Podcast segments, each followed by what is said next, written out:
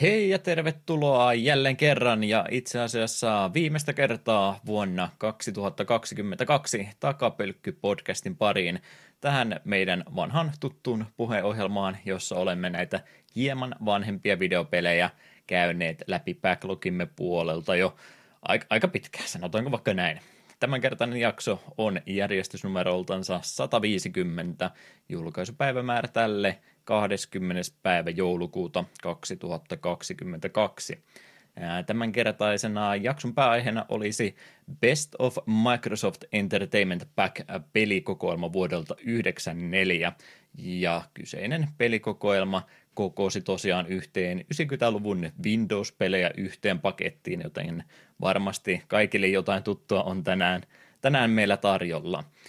Tuosta kokoelmasta ja vähän muustakin tänään juttelemassa ovat Juha, tämä golfkorttipeli on kuten oikeakin golf, en minä osaa tätäkään, Lehtinen sekä Eetu, Ski Frieti tulee vieläkin painajaisuniin, Kapanen.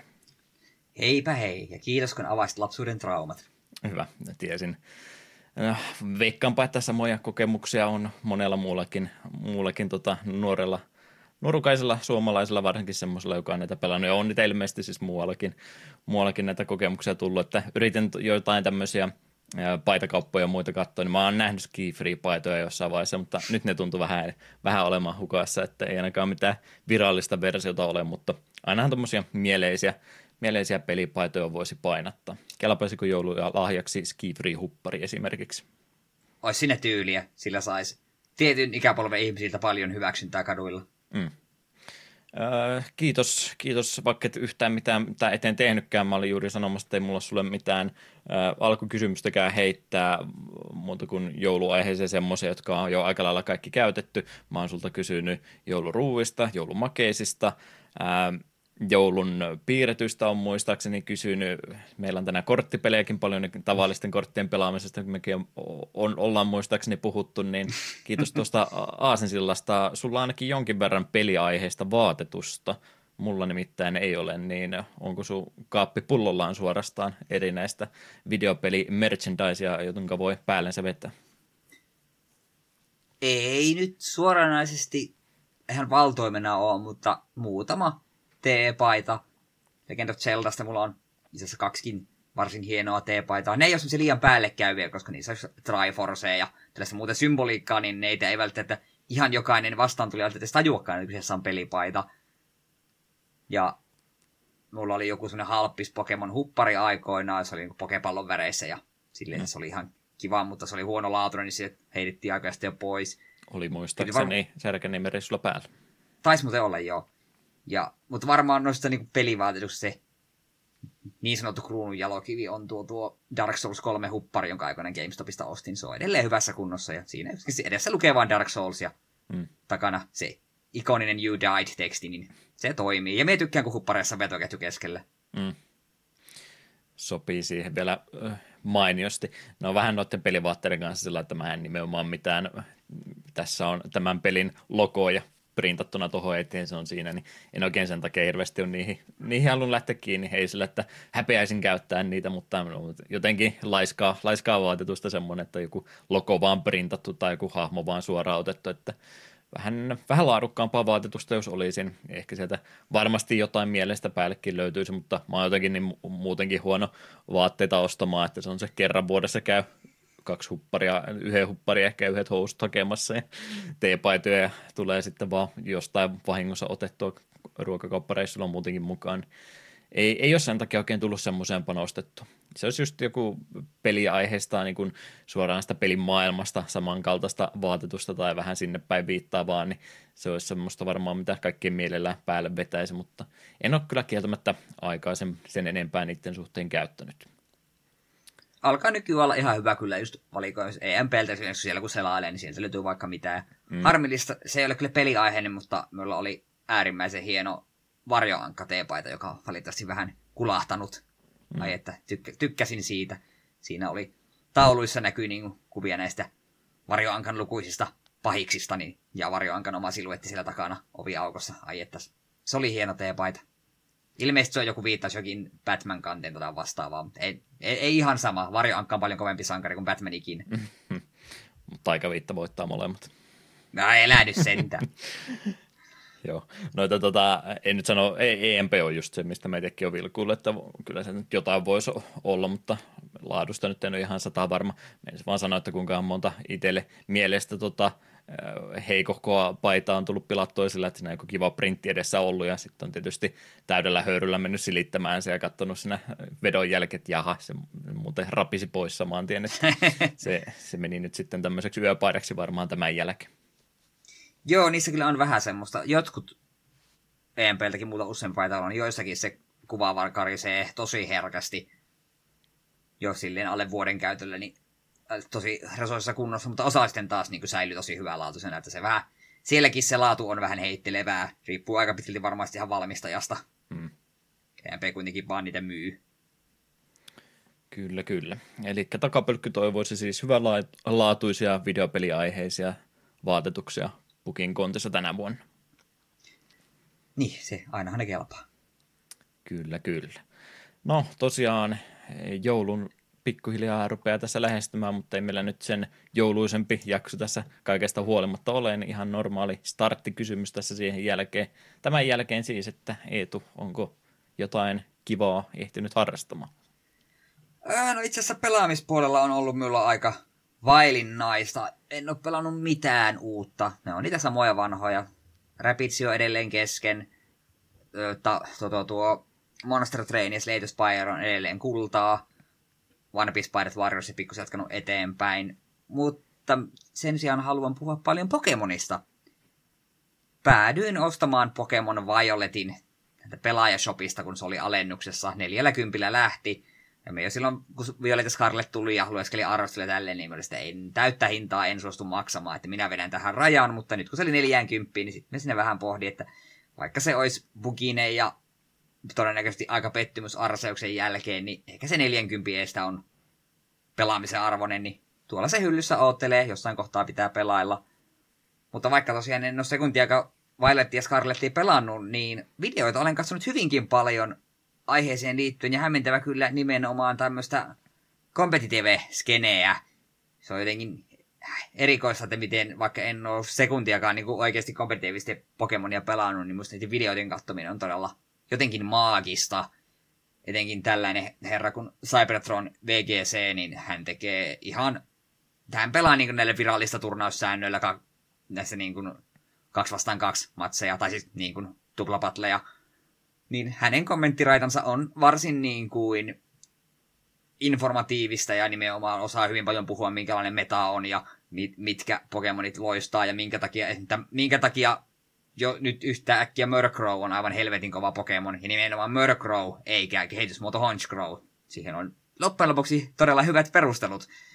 Niin, se on mielenkiintoista, mutta sitten samalla me on kuitenkin ehkä enemmän katsonut tällaista vähän viihteellisempää tällainen YouTube-käyttäjä kuin Pimp Night käyttää vähän erikoisempia tiimejä. Saattaa olla, että siellä on ihan vaan, että tässä on pelkästään, käytän pelkästään näitä uusia startereita tai jotain muuta vähän jännempää teemaa. Ja sitten vielä tämmöinen hieno henkilö kuin Weedle Twin Needle, joka tekee... Hänellä on tämä niin kuin strateginen silmä meitä muita ylempänä sitä katsot aina uutta videoa ja e, katsot ekat viisi vuoroa, että miten tässä tapahtuu, miksi käyttää näitä muuveja, miksi käyttää näitä pokemoneja. Sitten jokin naksa tai yhtäkkiä se sviippaa koko vastustajatiimin. Aivan, se asia, minkä hän teki kolme vuoroa sitten, oli pelkkä setuppia tälle aivan käsittämättömälle niin kuin, synergialle, mitä en ole ikinä tullut edes ajatelleeksi. Niin niitä on hauska katsoa, ja etenkin sitten sen huomaa, milloin vastustajalla menee tunteisiin, kun tulee yhtäkkiä se disconnected viesti vaan siltä, että aha, Mm. Ei, ei, taida enää naurattaa. Suosittelen siis lämmöllä, että tosiaankin Whittle Twin Needle on tämä oma ykkösvalintani näissä. Ootko ikinä pahemmin kattonut competitive Pokemon-skenejä? No mä sitä turnauksia, siis jotain finaaleja aina silloin täällä kattonut omat suosikki tämmöistä samasta aihepiiristä, tämä False Swipe Gamingin, mä en muista, onko mä sulla sitä linkannut joskus, mutta äh, hänellä on tota, Öö, ei ole semmoista ajan tasalla välttämättä olevaa skeneen kuvausta, mutta se on aina yksi Pokemon kerrallaan tehnyt videoita, että kuinka hyvä X-Pokemon on ollut Pokemonin historiaa ajassa, niin siinä on ihan siis Aa, siis ykkös, ykköskenestä eteenpäin, että mitä, öö, ei nyt varsinaisia, no on se siis sitä balansointimuutoksiakin tullut, mutta lähinnä se on, ei, ei niitä korjata niitä vanhoja Pokemonia sillä lailla, siellä tulee jotain uusia liikkeitä, ehkä saattaa tulla, ja tietysti sitten kolmoskeneessä splitaattiin spesiaalit erikseen ja tämmöistä juttuja, mutta enemmän se on sitä, että kun sinne vaan tulee uutta Pokemonia samaan, tota, samaan noihin Smokonin tiereihin ja tämmöisiin, niin se on oikeastaan enemmän, minkä takia niitä muutoksia tulee. Ei sillä, että se Pokemon itsensä muuttuisi, mutta kaikki se ympärillä elää kumminkin. Niin sen takia Force Vibe Kengimi on hyvä ollut, että se käy sillä tosiaan ykköskenestä ihan tähän päivään asti, että mitenkä tämä tietty Pokemon on pärjännyt vuosien varrella. Mm. Äh, vielä haluan yhden jutupettajan mainita. Jälleen Pokemon-tubettaja, mutta ei liity millään tavalla Competitiveen tai Scarlet ja Violettiin. Tämä tuli ihan vahingossa mulle vastaan Twitterissä oli maininnut, että hei, pitkästä aikaa uusi video ja joku, jota seuraa, niin oli hän tykännyt ja sitä kautta sitten eksyi hänen kanavalleen. Käyttäjän nimi on Mah Dry Bread ja hän tekee kaikenlaista Let's Play-videoja ja muuta, mutta minä olen oikein intensiivisellä tahdilla seurannut hänen Pokemon Challenge-videoitaan, jotka ovat melkoista settiä. Se ensimmäinen video, minkä minä katsoin, oli, että voiko Pokemon Platinumin pelata läpi pelkällä chansillä. Hmm. Pelkällä chansilla veti Pokemon Platinumin, ja se oli mielenkiintoista settiä, koska ne, jotka tietää chansista jotain, niin käsittää, että sillä ei ole juuri minkäänlaista hyökkäys niin kuin potentiaalia, että on vaan helvetisti HP ja kohtalaisen special defense, niin se oli tuskasta. Se oli 20-30 minuutin video, mihin oli niin kuin tiivistänyt koko tämän matkan, ja käytännössä jos kaikki niin kuin, Gympatlet oli niin kuin sitten selostanut tarkemmin, että joo, tässä kohtaa piti tehdä tällä tavalla, ja tässä kohtaa voin grindaamaan viisi tuntia, koska en pystynyt voittamaan tätä yhtä Pokemonia, koska Chansey on Chansey. Mm. Ja sitten eksyin katsomaan, että tällähän on jumalauta soittolista, missä on yli sata videoa, ja kaikki on tämmöisiä 20-30 minuutin videoita, missä on tiivistänyt just yhteen videoon jokaisen challengein, että tässä on lähtökohdat, tässä on säännöt, ja katsotaan pärjää, miten pitkälle pääsin. Ja nimenomaan nauho- nauhoittanut sitä ääniraata sitä mukaan, kun haaste on edennyt. Eli siinä kohtaa, kun nauhoittelee vaikka että ensimmäistä salia, niin ei ole vielä mitään tietoa hänellä itsellään, että miten pitkälle tulee pääsemään. Ja suurin osa niistä on just tällaista, että pääseekö Pokemon-pelin X läpi tällä yksittäisellä Pokemonilla. Sitten siellä on jotain vähän erikoisempia, niin kuin just, että onko, peli, onko vaikka Pokemon Red mahdollista pelkästään käyttämällä Pokemoneja, mitä saa vaihossa, eli tyyli just öö, hetkinen, Farfetchdi saa ensimmäisenä, sit saa Mr. Maimin ja muutama muu. Et, niin, ne, on, ne on ihan mielenkiintoisia. Sitten etenkin ykköskenen Pokemon-haasteet on jänniä, koska ykköskien on hyvin, hyvin, hyvin, hyvin rikki. Se se on, sitä peliä on vaikea käsittää välillä, että se, se on niin kuin yhdessä pelkästään niin kuin Jeesus-teipillä. Mm-hmm olen kovasti nauttinut hänen videoistaan ja se on jännä, että miten kun on saman pelin nähnyt monta kertaa niin kuin eri Pokemonilla, mutta sitten kun eri asiat on vai, vaikeita riippuen siitä, että mitä Pokemonia käyttää.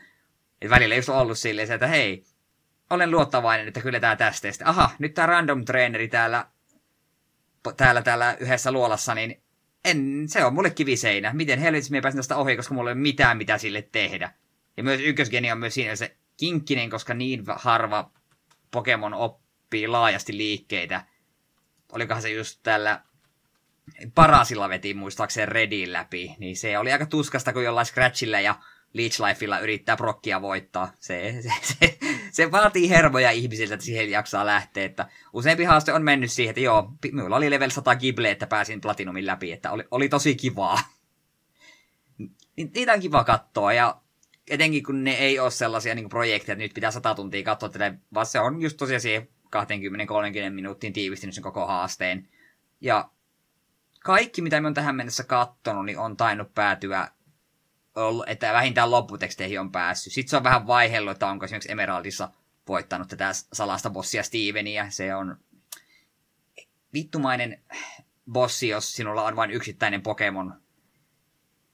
Mutta suosittelen lämmöllä on vielä hirvittävä kasa videoita häneltä katsomatta ja niitä, niitä, on, niitä on kiva katella sille aina silloin tällöin yksi tai kaksi. Mulla noiden videomateriaalien kattominen siinä, että mä aika laiska on sillain aktiivisesti muuten ihan istahtamaan sohvaa ääreen katsomaan, mutta aina kuntopyörällä, kun sen kolme varttia tunnin vetelee, niin siinä ehti aina ka- kaksi jaksoa jotain puolen tunnin sarjaa katsoa tai jotain YouTube-videota, niin kuulostaisi hyvältä materiaalilta siinä samalla katsoa katsoa sitten, kun yrittää pikkasen liikuntaakin harrastaa. Mm. Noista tota, joo, jos mäkin vielä Pokemonista muista saan puhua, niin muistatko ne vanhat hyvät ajat, kun pelkkä nusloke vetäminen oli se jännittävintä mahdollista, mitä Pokemonissa pystyy tekemään, niin. niin on kyllä huomannut, että on YouTube-skeneni ja kaikki muukin, niin kyllä näitä haasterunneja Pokemonin ympäriltä jo. Sehän on nuslokke jo suorastaan vanillaruni tässä vaiheessa, että on kyllä niin monta eri variaatiota noista nähnyt kuin ollaan voi. Hyvähän se on, huomaa, että on, kaikki on tehnyt, kaikki on käynyt samalla apajalla, niin kaikki on pitänyt jotain uutta keksiä sitten sen jälkeenkin. Mm. Ai, itse voisi vielä nopeasti mainita, että taisi olla just tämä paras haaste, mikä oli mielenkiintoista. Aa, olen levelillä 100. Rivalilla on championilla tämä, tämä mitä level 60, Charizard. Se on nopeampi kuin mun level 100 paras. Ja se voi ottaa mut flamethrowerilla. Mm. Tämä voi olla ongelma. Tota, tota, tota. Äh, Soullockeen, ootko kuullut koskaan? Soullocke. Öö, mm. Vedlockesta on kuullut, Maryland teki niitä videoita, mutta Soullocke ei ole tuttu. Öö, no Vedlocke, mutta kahdella ihmisellä. Mä mietin, että kun me ollaan, me, meidän sielut on linkattu jo sen verran hyvin yhteen kaikkien näiden podcast-vuosien jälkeen, että jos mulla ei olisi muutenkin jo loputon määrä projekteja, jotka on vaan aloittamista vaille valmista, niin meidän semmoinen hyvä projekti selvästikin olisi pelata vaikka Fire ja Leaf Greenia sillä, että – samalta routalta otetaan yhtä aikaa joku Pokemoni kiinni, jos jommalla kummalla se kuolee, niin sitten molemmat kuolee yhtä aikaan. M- miten sulla toi striimauskalusta, kuinka hyvin onnistuisi? Eh, ehkä, ehkä ei ihan vielä ole tuollaiseen aikaan. Mm. Kyllä, kyllä. Tota, mitenkäs toi uusimman Pokemon Gene competitive skene muutenkin, ainut asia, mitä mä siitä oli Twitterin kautta jossain vaiheessa kuullut, oli, että siellä ilmeisesti vähän mitä muitakin ongelmia kyseisen kahden pelijulkaisun kanssa ollut, niin olin kuullut, että siellä oli ilmeisesti semmoinen tilanne päällä, että ihmiset oli ihmetellyt, että minkä takia aina tämä sama muuvi missä aina, aina samassa kohtaa, niin ilmeisesti siellä oli niin tämmöinen, että tota, tota, random number generaattori seed jotenkin yksi, yksi ja sama joka kerta, että jos sä teet liikkeet samassa järjestyksessä joka matsissa, niin ne krittaa tai missä aina, aina samassa kohtaa uudestaan ja ihmiset sitten aika nopeasti pääsi kärryille ja osasi sitten ruveta manipuloimaan tätä sillä, että saa aina se haluamansa tuloksen aikaiseksi. Joo, kuulin itsekin tästä ja se oli vähän silleen, että aa, hienoa, voi että, en tiedä, mä veikkaan, että niiden pitäisi varmaan kolme versiota julkaista yhtä aikaa, että niillä olisi varaa vähän paremmat, paremmat pelit tehdä. Ei niillä, ei niillä vaan raha riitä yksinkertaisesti tehdä mm. parempia pelejä tänä aikana. Joo, ja sitten kun siinä ylipäätään tuossa 9 Genissä, niin siellä on mielenkiintoisia tasapainoratkaisuja tehty. Mm. Ja olen jo, jossain määrin myös seuraillut Smogonin bännilistaa ja perusteluja, niin se on aika nopeita bännejä tuli Muun muassa tämä ihme hautausmaa-koira, sillä on tämä Last Respect-niminen hyökkäys, että sen base power on 50 ja se kasvaa 50 jokaista sun kuollutta partimemberiä kohde. Et jos sulla on kaikki muut viisi Pokemonia kuollut, sen base power on 300. Ja mitä, jos mietit jotain Blizzardia, mikä on voimakas hyökkäys, niin sen base power on 120, niin tämä Last Respect on 300. Se on aika paljon korkeampi. Ja tällä perkeleen koiralla on vielä tämmöinen ability Sand Rush, että jos on Sandstorm, niin se speedi on tuplana. Jolloin se outspeedaa aika pitkälti kaiken, ja sit se vaan sweepaa kaikki last respectillä, ja tää on, tää, tää on ihan tasapainossa, että ei tätä tarvitse bännätä. Kyllä, kyllä.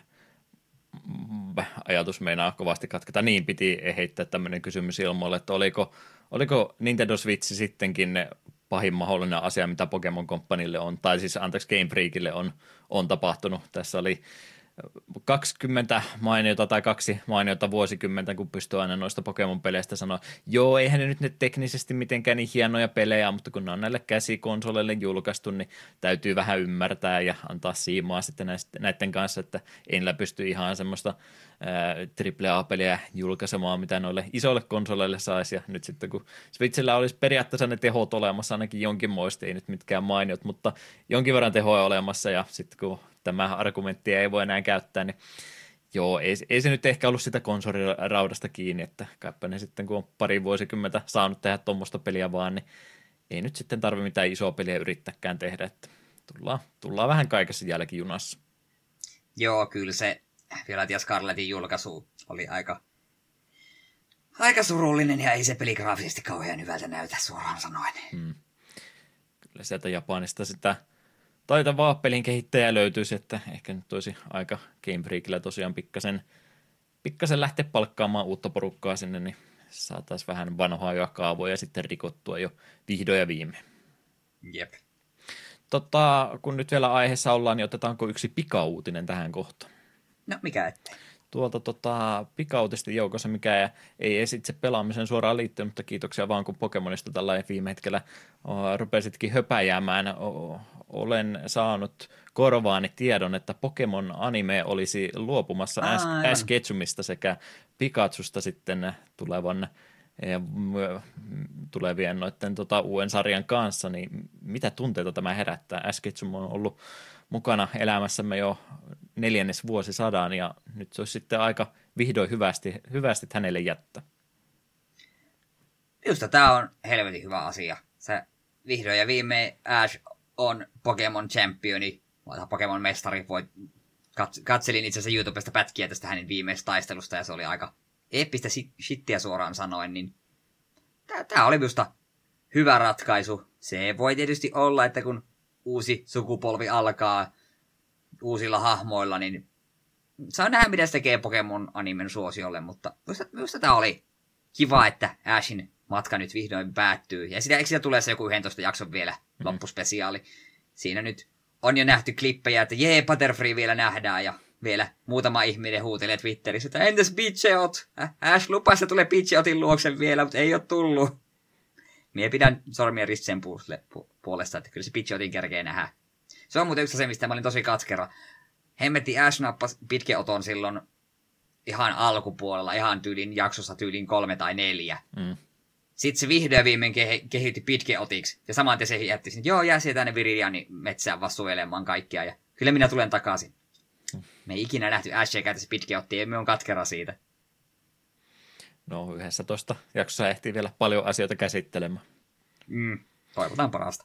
Ja en mä tiedä, mä en ole siis sarjaa sitten kakkos, kakkosgeneraation jälkeen oikeastaan yhtään nähnytkään, mutta kuin pari leffaa silloin joskus jostain kummoisesta tuli katsottua senkin jälkeen, mutta muuten niin en ole sitä kyseistä sarjaa katsonut, niin mä sellainen mietin, että onko toi S ollut siis mitenkään markkinoinnin kannalta kovinkaan tärkeä hahmo, eikö se Pikachu ollut se juttu, millä tätä saadaan rahaa rahaa ryöstettyä sitten kuluttajilta, mutta mä usko, että se Ketchum, Ketchum on tässä se tärkeämpä, tärkeässä roolissa sitten ollut ollenkansa. Niin. Että ehkä, ehkä ymmärrän sen, se just, että nyt sitten maskotti, maskottihahmo ja hahmo jää pois kokonansa, mutta eikä ne senkin saa, saa jotenkin kikkailtua, kikkailtua tuohon sitten mukaan. Ja on aina sitten lasirikottavissa ja punaista painiketta painittavissa, jos näyttää siltä, että ei tämä homma toimikaan, niin aina sen takaisin voi tuoda. Se on kyllä totta. Sekin törmäsi twi- mm.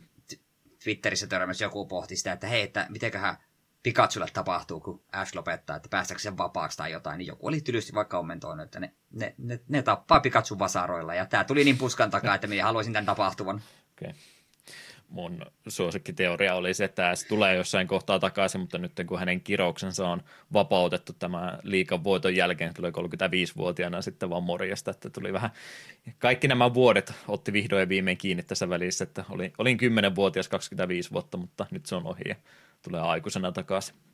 Mm. Onhan näitä ollut jo ties mitä teorioita, kun paljastettiin nämä uudet hahmot ja tällä, tällä toisella päähahmolla on semmoinen hiuspinni, mikä on saman muotoinen kuin Ashilla oli ekalla kaudella siinä lippiksessä samalla se vihreä muoto, että onko se Ashin lapsi tai jotain vastaavaa, niin jos, jos rauhoitettu nyt vähän, että otetaan nyt hetki, että ei hirveitä salajuoni, salaliittoteorioita nyt kehitetä Pokemon animen ympärille. Joo, kommentti oli kumminkin, että ihan sama mitä tekee, en, en ole katsomassa vieläkään. Sani ja Moonia kattelin pari jaksoa, se oli ihan, ihan ok näköistä, mutta en, en ole enää valitettavasti kohderyhmään, niin en aio enempää aikaa tähän käyttää. Mm. No niin, siinä oli takapelky Pokemon-segmentti sitten tähän kertaan. Ei ole muita segmenttejä tulossa, mulla ei ole MTG-boostereita tai mitään muuta tänne piilotettuna, eikä mulla Dragsteristäkään mitään uutta kerrottavaa. Se oli poillakin menee ilmeisesti ihan kovaa, niin ollaan nämä vakiosegmentit tässä nyt sitten hoidettuna alta pois. No katselupuolessa kun vielä oltiin, niin mennään sitten samassa järjestyksessä edelleen. Edelleen on katsonut näitä Marsin videoita, hän tosiaan tässä aiheisia experience-videoita on tehnyt tuonne, mistä viime jaksossakin jo jonkin verran puhuin. Tuota tosiaan muita nostoja, mitä en viime kerralla sanonut, niin tämä Xboxille julkaistu Shin Megami Tensei 9 on ihan mainio mainio videokatselmus häneltä ja sitten ne Last Bible äh, spin-off-pelitkin on semmoista, että en mä ikinä ajatellut, että minua pätkän vertaa kiinnostaisi yhtään niistä mitään oppia, mutta kun hyvää videomuotoa on nekin saatu, niin nyt, nyt tiedän minkälaisia pelejä nekin on ja tämän perusteella en vieläkään halua niitä pelata, mutta vaihtoehto kumminkin, jos haluaa yksinkertaisempaa Game Boy Color äh, SMTtä pelata, niin sieltä sitä löytyy. Tai itse asiassa taas alkuperäinen Last Bible, niin suositus olla, että Game Gear-versiota sitten siitä, jos jotain versiota haluaa pelata, niin se olisi se graafisesti näyttävin ja sitten tarinallisesti laajin, laajin versio. Ää, mutta, mutta pelailupuolta Vovia tietysti edelleenkin harrastetaan, koska lisärialut on niitä parhaimpia aikoja noiden kanssa. Raidi tuli, siellä on Race to World First tällä hetkellä ää, käynnissä.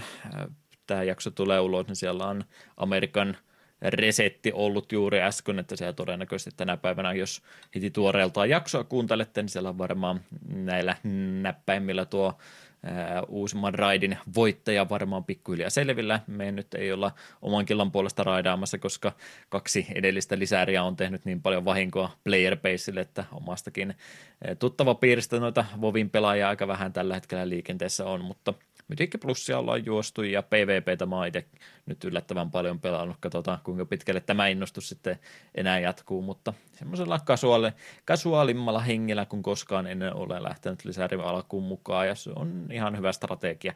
Ei tule eh, kiukuteltua sen takia, että nyt jäi luutit saamassa, saamatta tällä viikolla tai jotain tämmöistä, että ihan sama. Mä käyn pelaamassa sen verran kuin huvittaa ja se on justiin tarpeeksi. Mutta, mutta sitten jotain muutakin tuossa sivulla pelannut.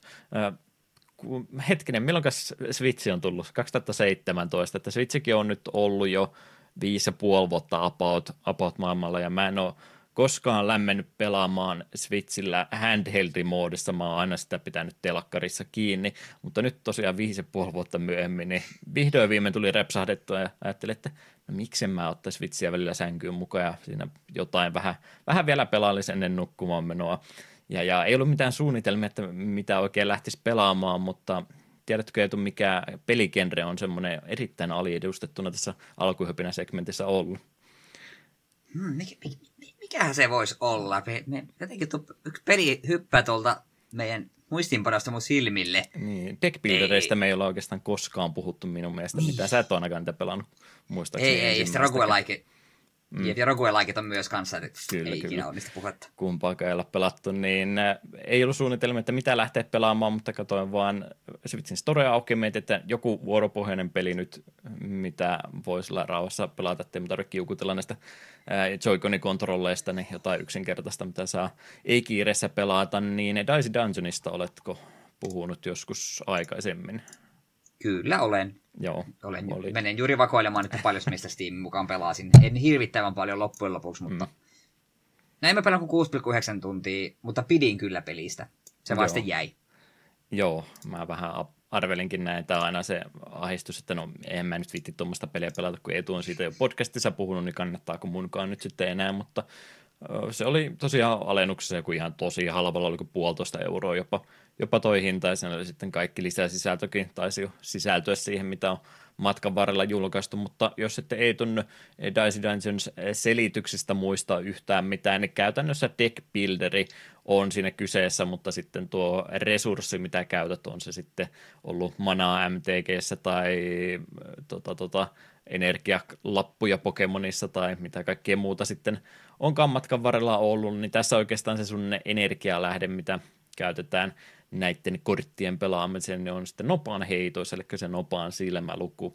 Eli homma käytännössä toimii sillä, että sulla on rajallinen määrä näitä korttislotteja käytössä, että yleensä pysty neljästä kuuteen ehkä on semmoinen, on ehkä jollakin hahmolla kahdeksankin eri ominaisuutta pystyt parhaimmillaan pitämään kerralla mukana, ja, ja, ja sitten sit sä pystyt pelaamaan niitä ominaisuuksia siinä pelissä, niin se vaatii sitten näillä nopaheitolla sen jonkun tietyn silmäluvun. Voi olla semmoinen, että sä voit pelata ihan minkä tahansa numeron. Se ehkä vaikuttaa siihen, että ykkönen tekee yhden pinnan vahinkoa, kutonen tekee kuusi pinnaa vahinkoa, mutta ei, ei pelkästään semmoista, että välillä se jonkun ominaisuuden taidon pelaaminen vaatii että siellä on vaikkapa tasaluku tai pariton noppaluku, mikä täytyy pelata. Välillä täytyy olla vaikka minimissään nelonen tai siitä ylöspäin ja jne, jne. Jotain kalliitakin juttuja on, että tarvii yhteensä silmäluvuksi vaikka 20 ja sä voit sitä sitten kerryttää sitä pistemäärää useamman vuoron aikana, että se ei tarvitse yhdellä vuorolla heti, heti toki vetästä. Ja, ja tää, tota, kaikki nämä ominaisuudet sen ympärille tehty, että siellä on sitten 5 plus joku kuudes hahmo vielä, jolla kaikilla sitten on oma tämmöinen oma spesiaalijuttunsa, plus jokaisella hahmolla on oikeastaan ihan omat ne ää, ominaisuudet, taidot, mitä tuossa sitten tämän, tämän Game Zone aikana, miten tuo peli on tuohon laitettu muottiinsa, niin sen aikana, aikana sitten keräilet, niin jokaisella on oikeastaan ihan omat, omat korttinsa, että millään kahdella hahmolla ei pitäisi oikeastaan mitään samaa olla. Ehkä mekaniikoltaan samat, mutta nimet voi olla eri, mutta muuten on jokaisella omaansa. Niin, niin kuulostaa tosi tylsältä ehkä. Kuulostaa vähän semmoista Game Jam-peliltä suorastaan, että sä vaan heität noppaa ja sä nopan mukaan pelaat niitä, mutta minun mielestä ihan, ihan näppärästi toimii. E, en aio missään tapauksessa ruveta puhumaan, että tämä on kaikkien aikojen paras deck builder roguelike peli, mitä maailmassa on, mutta tämä on, on kumminkin tosi helposti lähestyttävä ja sisä, sisäistettävä peli, että heti ekalla, ekalla runnilla kyllä ihan täydellisesti ymmärsin, että mitä tämä peli minulta haluaisi, niin, niin se voi olla sitten, että kuitenkin noita pelitunteja tuossa rupeaa kertyä, niin ehkä tästä tietynlainen pintapuolisuus rupeaa paistamaan läpi. On se nyttenkin jo tullut, kun vedät vaikkapa samalla hahmoluokalla pari-kolme runia putkeen, niin kyllä se aika nopeasti näet, että ne on ne samat, samat taidot sitten, mitkä siellä koko ajan sulle tarjotaan, että tokalla runilla oot jo melkeinpä yhden hahmoluokan jokaisen taidon nähnytkin, mitä sillä pelillä tarjottavana on, niin siinä mielessä vähän kaposasti sitä tarjontaa on vaihtelevuutta noiden runien välillä, mutta ei se ole minua ainakaan haitannut. Ei ole semmoinen peli, että vaatisi tosiaan se 50-100 tuntia ennen kuin kaikki mahdolliset asiat ja parhaat strategiat sisäistetty, vaan on semmoinen peli, että sen pystyy ilman mitään isompia selittelyä tutkimisia, niin helposti, helposti päästävän mukaan ja siinä mielessä ainakin tiettyyn tuntimäärään asti, niin uskon nauttivani tuon pelaamisesta vielä jatkossakin. Joo, itse me muistin, kun sitä rupesi pelaamaan, niin odotukset oli se, että tätä on porukka myös kehunut ja se on ihan kiva.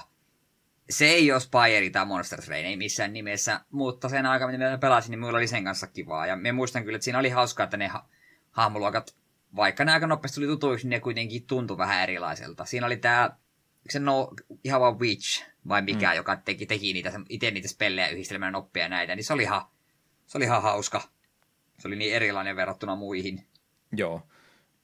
Ensimmäiset, mitä siinä tarjoaa, niin on melkein annettu siinä tähtiluokitus, että kuinka vaikeaa tätä on pelata, niin Warrior on ensimmäinen ja se nyt on ihan yksinkertainen, että tee vahinkoa ja special taito, että tee, tee vahinkoa, kun olet itse ottanut tarpeeksi vahinkoa, että se ei sellainen enempää kikkailua vaati, mutta toi, esimerkiksi toi tota, tota, velho, mitä Eetu tuossa äsken sanoi, niin se on pelin sisällä ränkätty vaikeammaksi hahmoksi, ja kyllä mä sen sinänsä ymmärrän, sillä ei tosiaan ole, ole niitä valmiita, valmiita tota, taitoja heti sellainen käytettävistä ykkösvuorosta asti, vaan sun täytyy spellbookki täyttää kuudella eri taidolla, ja sun täytyy sitten maksaa se noppaluku, että sä voit ottaa sen sun neljää aktiivisen slottia, mitä sä voit tässä taistelussa käyttääkin, niin se on ainut hahmo, millä mä en ole vielä ekaa runia voittanut tuossa pelissä, että mä en oikein ole vielä sisäistänyt, että miten sillä tarpeeksi nopeasti pääsisi, koska se menee justiin se eka vuoro ainakin siihen, että sä jotain taitoja otat aktiiviseksi ja sitten kun et ole mitenkään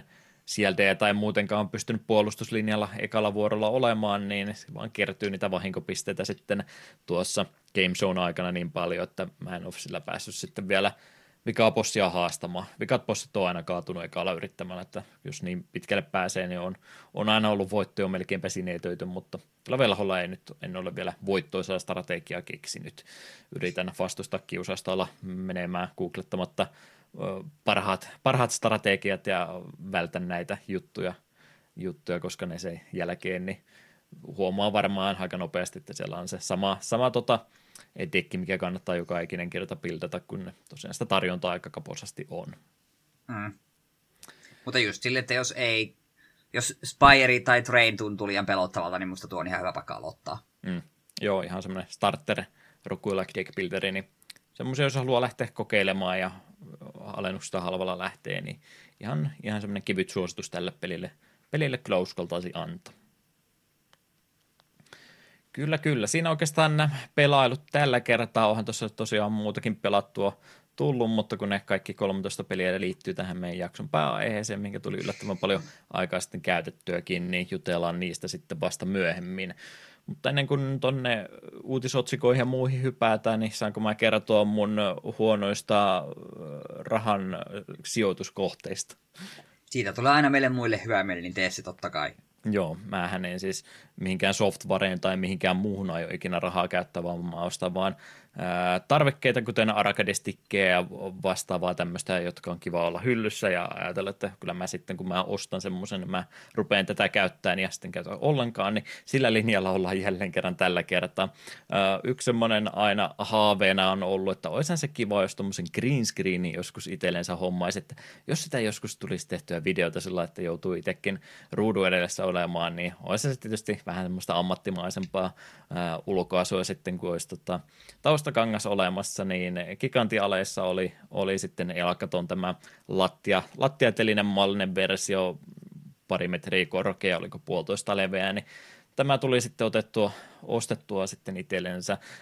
Siinä vähän meinasin toisiin ajatuksiin tulemaan, kun huomasin, että he ei suostu sitä matkahuoltoon suoraan toimittaa tai mihinkään tämmöiseen paikkaan, eikä lokeroon ei valitettavasti ihan mahtunut tuo parin metrin paketti, niin, niin ainut, ainut toimitustapa oli sitten kotiin kuljetus kolmella kympillä. Olin sillä, että ehkä mä nyt sitten, tämä oli se syy, minkä takia mä en ota, mutta pisti nyt sitten, kun sydän jo sanoi, että kyllä sä semmoisen haluat ja kyllä sä semmoisen olet ansainnut, niin otin sen sitten ja töihin. Pyysin lähettämään, kun tosiaan ennen neljää piti toimittaa, niin ajattelin, että no tulkoon sitten oh, työpaikan etuovelle, niin käyn sen sieltä poimimassa ja auto, autoon sain se ängettyä sitten vielä mukaan ja kokeilin sitä tuossa paikallensa laittaa ja nostin pystyyn, niin joo, en mä tiedä vielä mitä mä sillä teen, mutta onpahan nyt green screen sitä hommattu. Mutta mut, kun sehän ei pelkkä green screen välttämättä ihan se hyvä juttu ole, varsinkaan tämä mun ö, huone, missä podcastiakin nauhoittaa, niin ainut valon lähde on tuo ö, katossa kirkkana tälläkin hetkellä loistava lampu, mikä tulee väärältä suuntaa sitten, kun mulla on webcamit ja muut tässä näin, niin tämä ei vielä itsessänsä riitä, että kyllähän se nyt täytyy sitten hyvä valaistus olla, että se green screen toimii, niin mä hommasin sitten sen lisäksi myöskin pari kappaletta tuommoisia LED, LED-valoja kodoksin ES45 oli verkkokaupassa vuorostaan alennuksessa, ne oli 200 euroa, kun ne oli normihinta, kappalehinta ja satasella sain nyt sitten, niin tuli, tuli nyt niitä sitten kaksin kappaleja hommattua, kun kehotus oli, että ei, yhe, älä ota yhdellä, että se on vielä parempi, kuin tulee valot kahdelta suuntaan, niin nyt on sitten valaistuspuolikin kunnossa. Äh, harmi vaan, että mä siinä innossani asennellessa vähän turhan kovaa väänsin tuon toisen, toisen valon jalan tuohon pöytään kiinni ja se napsahti semmoisesta paikkaa poikki, että mä en saanut sitä liimallakaan valitettavasti parstettua koko, niin piti sitten vielä oliko mikkeliläinen valokuvausliike, niin piti sieltä sitten tuo jalka erikseen ostaa, kun en vittinyt ruveta verkkokaupalle valehtelemaan, että joo, tämä tuli frikkinäisenä, että antakaa, lähettäkää uusia. Ajattelin, että sinne menee kumminkin jouluruhkeen takia ja pitkälle ensi vuoteen. Ja minä haluan nyt heti kaikki, vaikka mä en näillä mitään teekään, niin mä haluan ne nyt, kun toinenkin on jo toinenkin on jo pöydässä kiinni, niin tuli nyt sitten 50 yksi ekstraa vielä tuhlattu, että sai uuden jalan tuon rikkoutuneen tilalle. Että nyt olisi siinä mielessä tuommoinen videotuotantopuoli ainakin pykälä, pykälää parempi, ja jos haluaisi striimata, niin voi vaikka heittää green screeninkin taakse. Mutta ei tässä vielä kaikki, koska jos striimaamaan lähtee, ja kun toi green screenikin oli Elkatolta, niin Elkatolhan tietysti tekee näitä stream deckejä, ja otin nyt Stream Deckinkin sitten varmuuden vuoksi vielä tuohon pöydälle. Tarvinko mä sitä yhtään mihinkään? Todennäköisesti en. Onko mä tehnyt sillä yhtään mitään? Mä oon laittanut Duke Nukemin tunnarit sillä, että jos mä ruke, äh, haluan Duke Nukemin tota, äh, ääntä ruveta käyttämään podcastin aikana, niin mä pystyn hyviä Duke Nukemin sloganeita sitten ruveta jatkossa heittämään. Äh, lupaan, että sitä tänään, tänään rupeaa hyödyntämään, mutta yksi tietysti on jokaisella itsellään kunnioittavalla pitkäikäisellä podcastilla on, on se vaihe, kun se soundboardikin hetkeksi aikaa käyttöön tulee ennen kuin se myöskin poistuu hyvin nopeasti, niin nyt on ainakin soundboardin mahdollisuus sitten olemassa, että voidaan täältä, täältä klikkailla vaikka mitä hauskoja ääniä tulemaan, jos siltä tuntuu.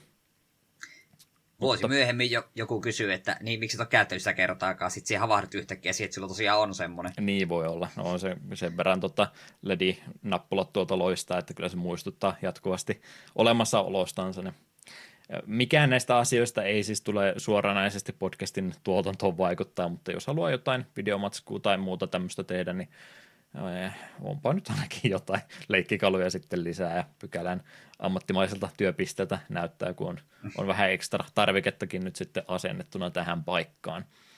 Mutta, mutta katsotaan nyt, mitä sillä sitten tekee. Enää vaan puuttuu sitten joku tonnin järjestelmäkamera tuohon, no, ettei tarvitsisi webcamia käyttää, ja sitten tietysti se tonnin V-tupetta ja avatari myös käyttöön, niin sitten rupesi pikkuhiljaa valmista olemaan. Mm työkalut, kaikki muut valmiina, älä käytä niitä, kolme kysymysmerkkiä on profit, niin se on oikeastaan tällä hetkellä se suunnitelma, missä vaiheessa se tällä hetkellä on. Joo, siinä varmaan kaikki alkuhöpinöistä tällä kertaa. Pieni rauhoittumisen aikatauko tähän väliin ja ruvetaanpa sitten muuta materiaalia pikkuhiljaa käymään lävitse.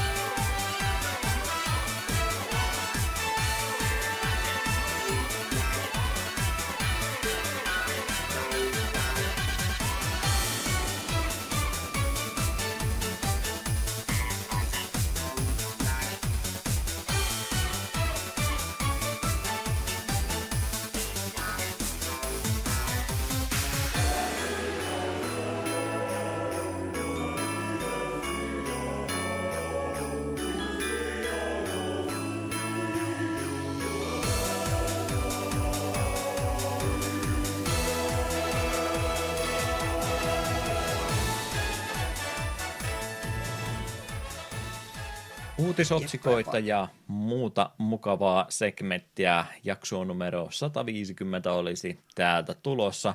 Eetu, viimeisen kerran tänä vuonna, anna mennä. Tänä päivänä pelihistoriassa, eli mitä tapahtui ainakin kymmenen vuotta sitten. Ja me on pakko sanoa, että sä oot nyt tämän jakson aikana kahdesti sanonut, että viimeisen kerran. Hetkeksi sydän pysähtyi, sit jatkat tänä vuonna. Joo, mä meinasin myös samasta sanoa, että mä aina säikähän, kun muutkin, muutkin podcastit sanoo, sanoo sitä, että viimeistä kertaa ja sitten vasta se tänä vuonna tulee sen jälkeen, että ei, ei me olla ainakaan ihan vielä lopettamassa, mutta sitten joskus kumminkin vielä. Mm. Öö, 849 jaksoa on jäljellä, että ei, ei, ei lopu tämä urakka vielä vähän aika. Jep, ei hätää mä tykkään tuosta sun alkujuontoäänestä, mutta jos mulla on Stream Deckissä Duke Nukemin ääniefektiä ja muutenkin, niin mitenkä sun Duke Nukem ääni, ääni, niin löytyykö semmonen, jos semmoista hädissään yhtäkkiä tarvitseekin? Duke Nukem Forever jätti semmoiset arvet, että ei. Et halua olla yhdistettynä Duke Nukemia hänen sanoihinsa millään tavalla. En. Ehkä se on turvallinen, turvallinen lähestymistapa tämmöiseen maailmanmenon aikana. Mutta mitä tosiaan silloin aikanansa, kun Duke Nukem enemmän pinnalla oli ja jotain muitakin pelejä aikanansa pelattiin, niin mitä pelejä 20. päivä joulukuuta on aikanansa julkaistu, ketkä ovat uskaltaneet julkaista pelin näin lähellä ennen jouluaattoa, eihän tämä enää Eihän pukki ehdi näitä paketoimaan enää tässä vaiheessa, niin kannattaako peliä julkaista 20. päivä joulukuuta, mutta näin ovat monet monet pelit todenneet hyväksi lähestymiksi tavaksi menneinä vuosina, joista ensimmäisenä tässä segmentissä tällä kertaa olisi vuoden 2011 MMO-pelijulkaisu Star Wars The Old Republic. Windowsille tietysti PC MMOsta kyse, julkaisupäivä maailmanlaajuinen oli näin neljä päivää ennen jouluaattoa. BioWare Austini oli lähtenyt tekemään MMOta tästä tunnetusta franchisesta ja BioWaren tyyliin sinne tarinan puoleen niin panostettiin pykälää enemmän kuin muissa vastaavissa MMO-peleissä ja sieltä tietysti sitten sitä heille tuttua Paragon Renegade henkistä valintaa, että mennäänkö sitten tonne City-puolelle vai mikä, mikä tämä on, ei, ei sitten puoli, Jedi-puoli. Jotenkin oli eri tavalla esitetty tässä pelissä, mutta näitä tämmöisiä moraalivalintoja pääsee sieltä dialogi ee, tota, pyörästä valkkaamaan oman, oman halunsa mukaan. Vaikuttaako se tarinan kerrotaan isommin, eipä oikeastaan, mutta niihin yksittäisiin pelitilanteeseen niin tietysti siihen jotain suoranaista, suoranaista juttua saattaisi ollakin kuinka monta kertaa olen Eetu-podcastin varrella sanonut, että tuli Old Republic ja silloin julkaisukuukauden aikana pelattua jonkin verrankin. Varmaan se on muutaman kerran tullut esille. No hyvä. Jos nyt jonkinlaiseen rankingin pitää pistää Vovia pelataan sen takia, koska Vovi saapas sopii jalkaa edelleenkin kaikkien näiden vuosien jälkeen, mutta jos on mun tässä kakkonen matkan varrella valita, niin se on joko tämä tai Guild Wars 1 kyllä ollut, että Old Republic, vaikka en mikään iso Star Wars-fani varsinaisesti olekaan koskaan ollut, niin homma periaatteessa toimi.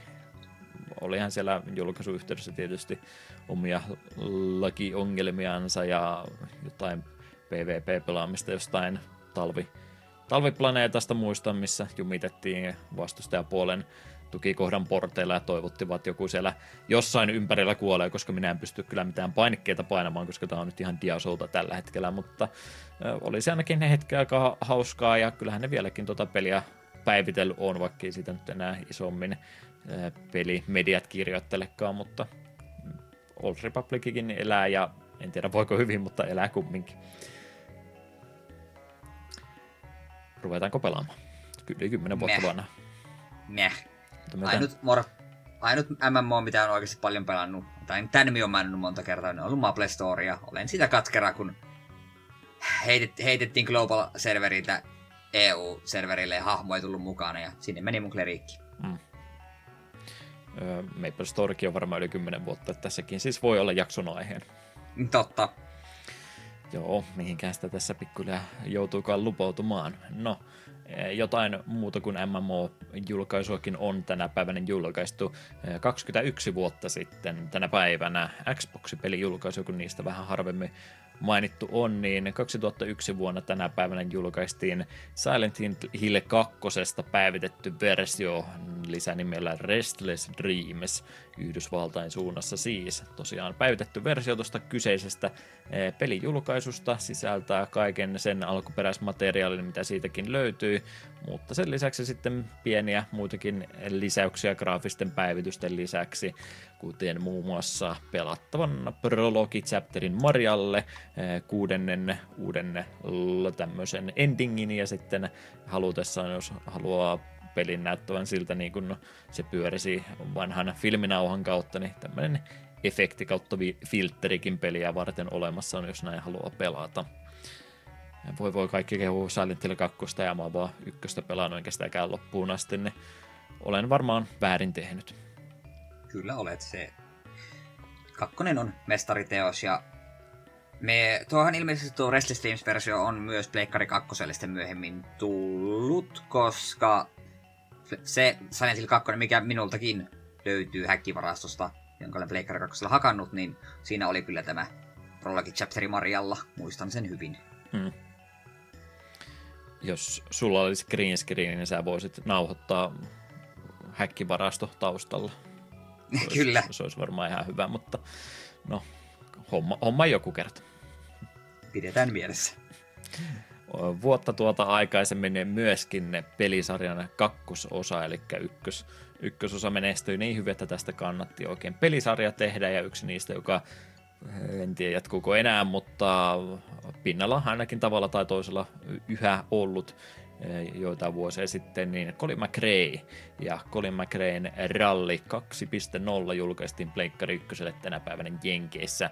Codemastersihan oli tietysti alkuperäinen kehittäjä tälle pelisarjalle, on ollut vieläkin muistaakseni Codemastersin nimi noista rallipeleistä löytyy.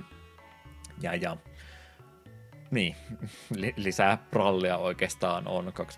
2.0 itseltäkin hyllystä löytyy, paljon tullut pelattua, mutta ruvennut tässä pikkuhiljaa miettimään, että tota, tuli oikeastaan 2.0 enemmän pelattua, mutta nyt kun sydäntänsä tunnustelee, niin kyllä se taisi olla se alkuperäinen Colin McRae oli sittenkin se parempi peli näistä alkuperäistä kahdesta. Onhan noista Colin McRae sitten tuli vielä numeroituja jatkoosia tuon jälkeenkin, ja sitten taisi olla ihan vuosiluku päivityksiäkin pitkä aikaa, mutta mä olin siinä vaiheessa jo tonne VRC-pelisarjan puolelle vaihtanut, niin en niistä niin paljon sitten tiedä, mutta alkuperäinen Colin McRae niin ehkä hölmästi sanottu, mutta kyllä se on minun mielestä top 10 Pleikkari 1 peliä kautta aikaan.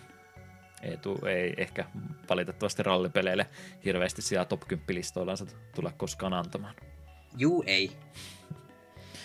Joo, ei mikään, ei mikään realistinen rallipeli, mutta se oli vaan, se oli vaan taitolaji se alkuperäinen Colin McRae tosi liuka, liukasta ajamista, mutta kun justiin sopivasti sivuluisussa joka mutkaan menee, niin ai että se oli, se oli hieno kokemus. Nykypäivänä vaatii saman fiiliksen pääsemisen, niin joku Colin McRae ihan tota, rallinimellä sitten, mitä näitä myöhempiä julkaisuja tuli ja ratia polkemme, että pääsisi sen saman fiiliksen kuin mitä pelkällä D-padilla ja Colin McRae Rally ykkösellä aikanaan se sai. Kyllä, kyllä. Muita pelijulkaisuja myöskin 96 vuoden peli ollaan monta kertaa mainittu, mutta miksikö ei vielä yhden kerran. Alkuperäinen Wild Arms julkaistiin tänä päivänä Japanissa vuonna 1996. Mediavision oli tässä meillä kehittäjänä tämän pelin taustalla. Aika perinteistä japanilaista RPGtä, mutta vähän semmoista omaa vivahdettakin mukana, sillä tämä pelimaailma sijoittuu tämmöiseen niin filkaajan maailmaan, joka sekoittelee amerikkalaista länkkärimaisemaa ja sitten myöskin eh, keskiaikaista Eurooppaa. Tuo jälkimmäinen nyt ei mikään unik juttu ole, mutta länkkärihenkistä maisemaa, niin sitä vähän harvemmin JRPGssä kumminkin nähtiin. Eh, pelin päähahmot omaavat omat uniikit taitonsa ja jokaisella näillä kolmella hahmolla on tämmöiset omat aloituschapterinsa. Tämän perusteella vähän tämmöiseltä kuulostaa samalta kuin mitä oli tämä, voi ei, ei tuo apua auto, mikä tämä oli tämä 2.5D HD pikselipeli tästä Switchille julkaistiin, jota mä en jaksanut loppuun asti pelata.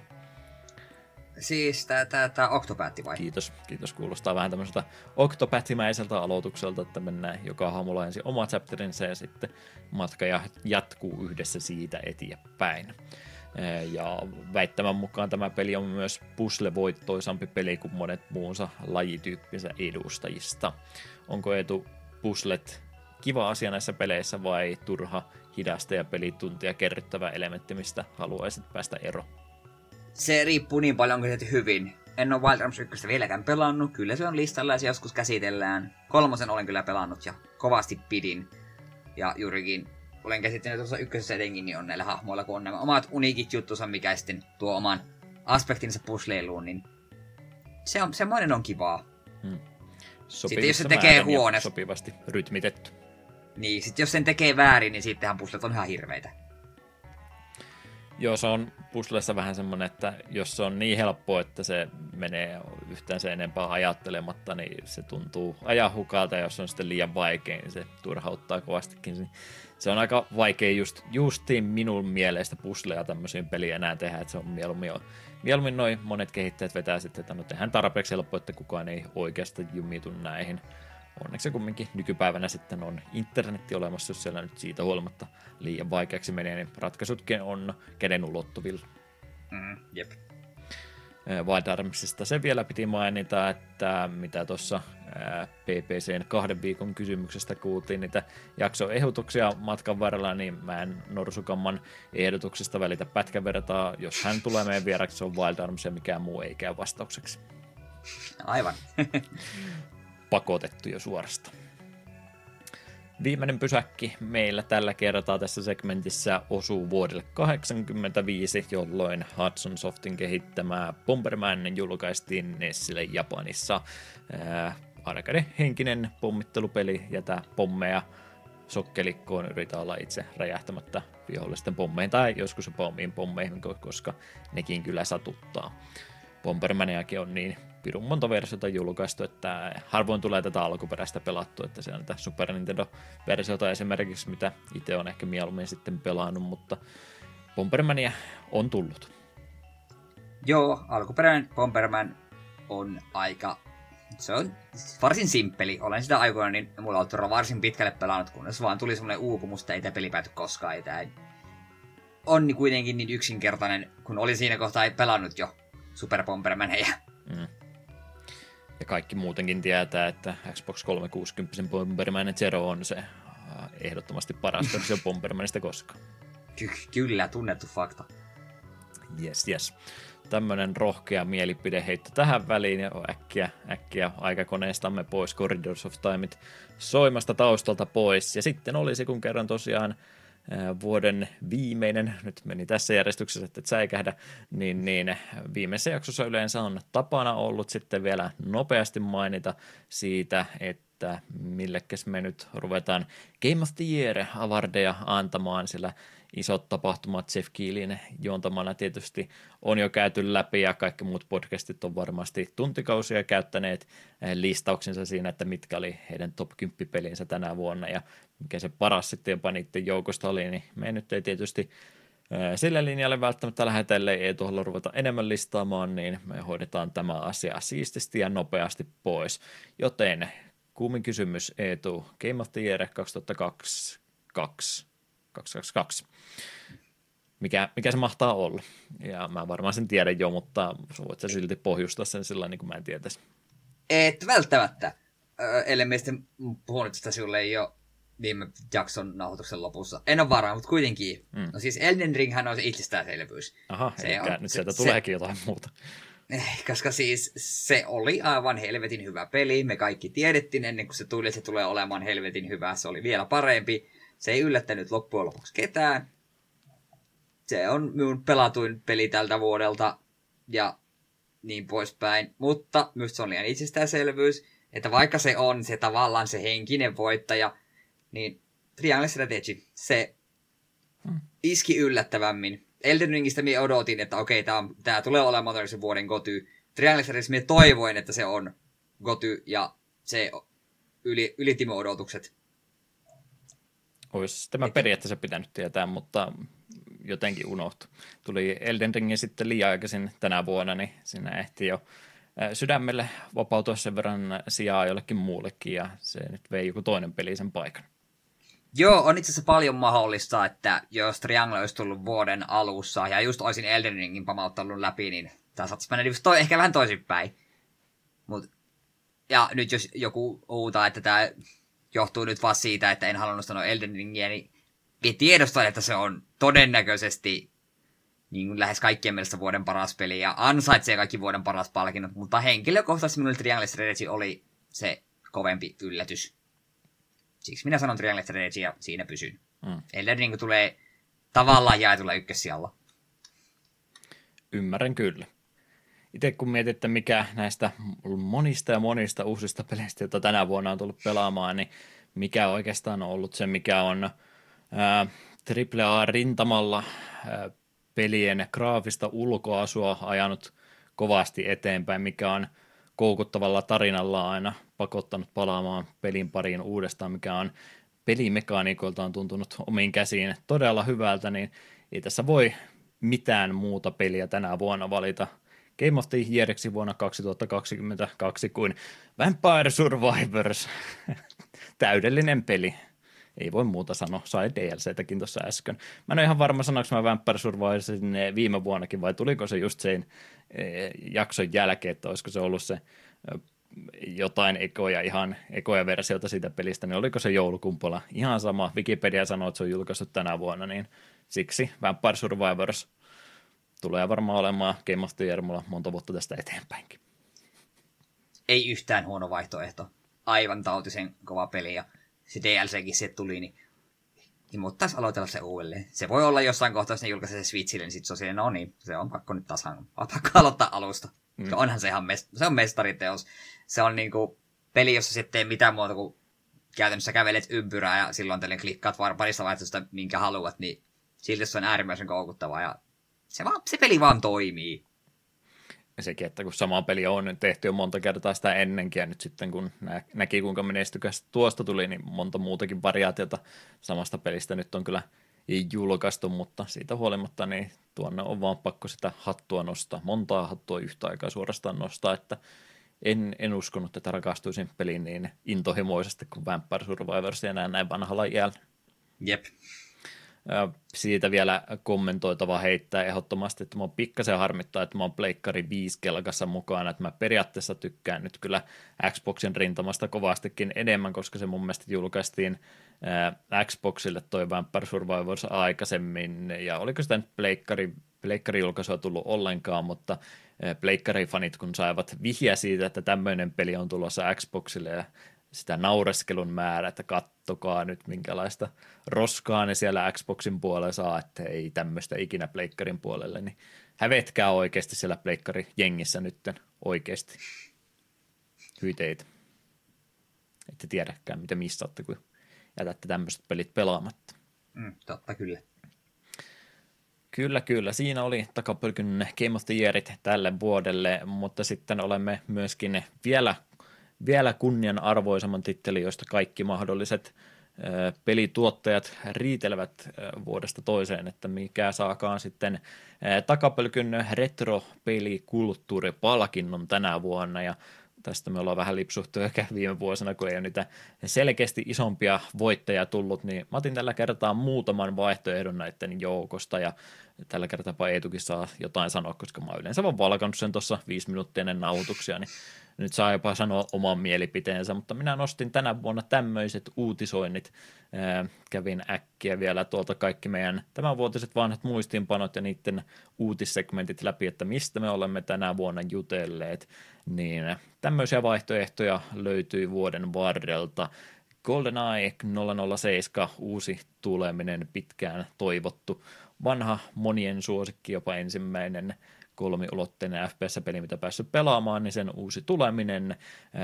Ähm, Turtlesin Kavapunga Collection yhdisteli monta eri peliä, ettei olla epäreilu tappelupelejä kohteen, niin heitetään tästä nyt lisähettona myöskin Capcomin tappelupelikokoelmaa, mitä on tänä vuonna tullut, niin sinnekin ehdokas potentiaalinen semmoinen saa ehdottaa sitäkin.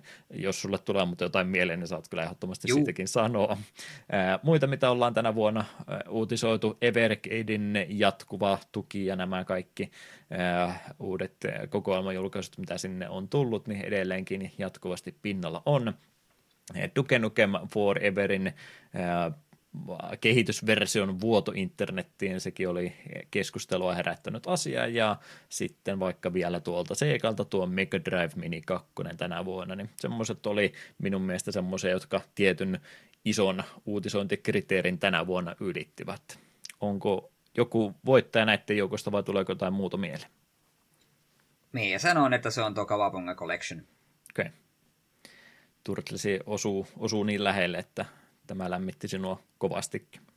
Joo, en ole itse asiassa vielä tuota edes hankkinut, mutta se on, Konami on viime aikoina hoitanut aika hyvin näitä, että ne on huomannut, että kun me ei enää osata tehdä uusia hyviä pelejä, niin pistetään vaan vanhoja pelejä pakettiin ja pistetään ne taas pelikelpoisiksi. Ja siihen päälle vielä se, että tämä Shredder's Revenge, mikä tuli silloin jotenkin kuka sitten, niin se oli myös äärimmäisen kova, niin Turtles-kuume on yllä.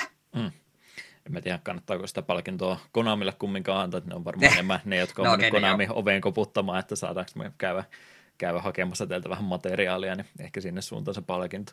Kyllä, kyllä. Jaetaan kaksi kulttuuripalkintoa siinä tapauksessa, kun meidän vastaukset eivät osuneet yhteensä. kai minun täytyy niitä kalavelkoja maksella Evercadein suuntaan, kun vähän dissattiin sitä, että yksi, yksi vaan taas tämmöisistä jutuista, mikä ei varmaan tule kovinkaan kauan elämää, kukaan ei sitä ostaa, mutta Evercade jatkaa kovaa, kovaa rytmiensä vielä tälläkin hetkellä tulee vielä varmasti monta vuotta tästä eteenpäinkin noita pelikokoelmia fyysisiä julkaisemaan, niin minä pahoittelen Evergadein suuntaan jälleen kerran ja annan korvauksena vuoden retropelikulttuuriteon tuonne Evergade-tiimin suuntaan, että kovaa, hyvää, jatkuvaa työtä ovat tehneet ja toivomme heistä kuulevan vielä jatkossakin. Hmm. No niin, siinä tämä kaunis kaala hoidettuna pois. Eetukin voi pukunsa ja solmionsa ottaa ja vaihtaa takaisin johonkin muuhun vaatetukseen tässä kohtaa. Ja käydään muutama retrompi uutinen, mitä tässä viime viikkona vielä loppuvuodesta saatiin kuulla. Joo, neljä Mega Drive-peliä lisättiin Switchin Expansion Pack-palveluun. Pelit ovat Golden X2, Alien Storm, Columns ja Virtua Fighter 2 tämä uutinen ei herättänyt minussa oikeastaan reakta mihinkään suuntaan. Lisää Axe, jee, ihan kiva. Virtua Fighter, no, se on pelisarja. Alien Stormista on kaiketi kuullut. Me on melko varma, että me tiedä mikä peli se on, ja Columns on, se on puzzle-peli. Et, ei herättänyt tosiaan suurta reaktiota mihinkään suuntaan minussa tämä. Mm. Joo, joo, joo. No, kiva, että tulee ja näki sellainen periaatteessa isoja pelejä on, mutta mikä ei vaan itselle sellainen kolahda. Golden Axe ja Alien Storm, taitaa enemmän tai vähemmän beat'em genren puoleen mennä, niin olen se tunnettu beat'em vihaa ja Columns ei koskaan ole kiinnostanut ja no Virtua Fighterin kakkonen nyt ihan, ihan kiva lisäys, mutta tietokoneiden vastaan jaksa määränsä enempää sitä pelata. Niin. Mutta kiva, että lisäyksiä tulee yhä edelleenkin. Ja nyt ei sentään ihan niin tynnyrin pohjalta raavita kuin mitä Nessin ja Nessin puolella on viime aikoina nähty. Niin, se on, se on hyvä huomio. Sitten Final Fantasy Pixel Remaster-pelit saavat Switchille keväällä 23. Pelit voi ostaa joko yhtenä pakettina tai yksitellen. Samalla Square Enix ilmoitti julkaisemansa kokoelman, fyysi- kokoelman fyysisinä pakettein oman storen kautta hintaa 75 dollaria tai 250 versiosta riippuen mm, nämä pixel remasterit on ongelmallisia, kun ne vois olla niin kuin tosi, tosi, tosi hyvä juttu, mutta sitten kun niissä on se fontti on typerän näköinen ja hintapolitiikka on typerä ja Aa! Mutta tav- tavallaan minusta on hirveän houkuttella, että voisin pelata Final Fantasy 4 6 Switchille. Hmm.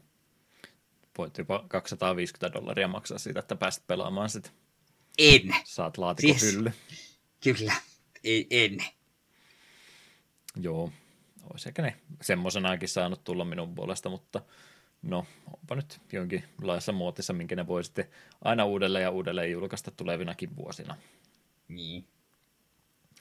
Joo, siinäpä oikeastaan Retrumpi uutisointi jälleen kerran, mitä tähän on mahtunut ehkä täytyy muutakin meidän katsoa ensi vuonna, miten tätä segmenttiä katsoo nyt, kun tuli tosiaan vilkastua koko vuoden uutisoinnit läpi, niin onko sitten vika minussa, että mulla on liian suuret kriteerit, että mikä uutiseksi päätyy meillä vai mikä, mutta on vähän laiskempi uutisvuosi ollut muutenkin, niin täytyy katsoa, onko, onko vika minussa vai onko vika materiaalissa, niin katsotaan, voidaanko tätä segmenttiä jotenkin uusia juttujakin tähän lisätä, niin vähän enemmän puheenaihetta tähänkin löytyisi.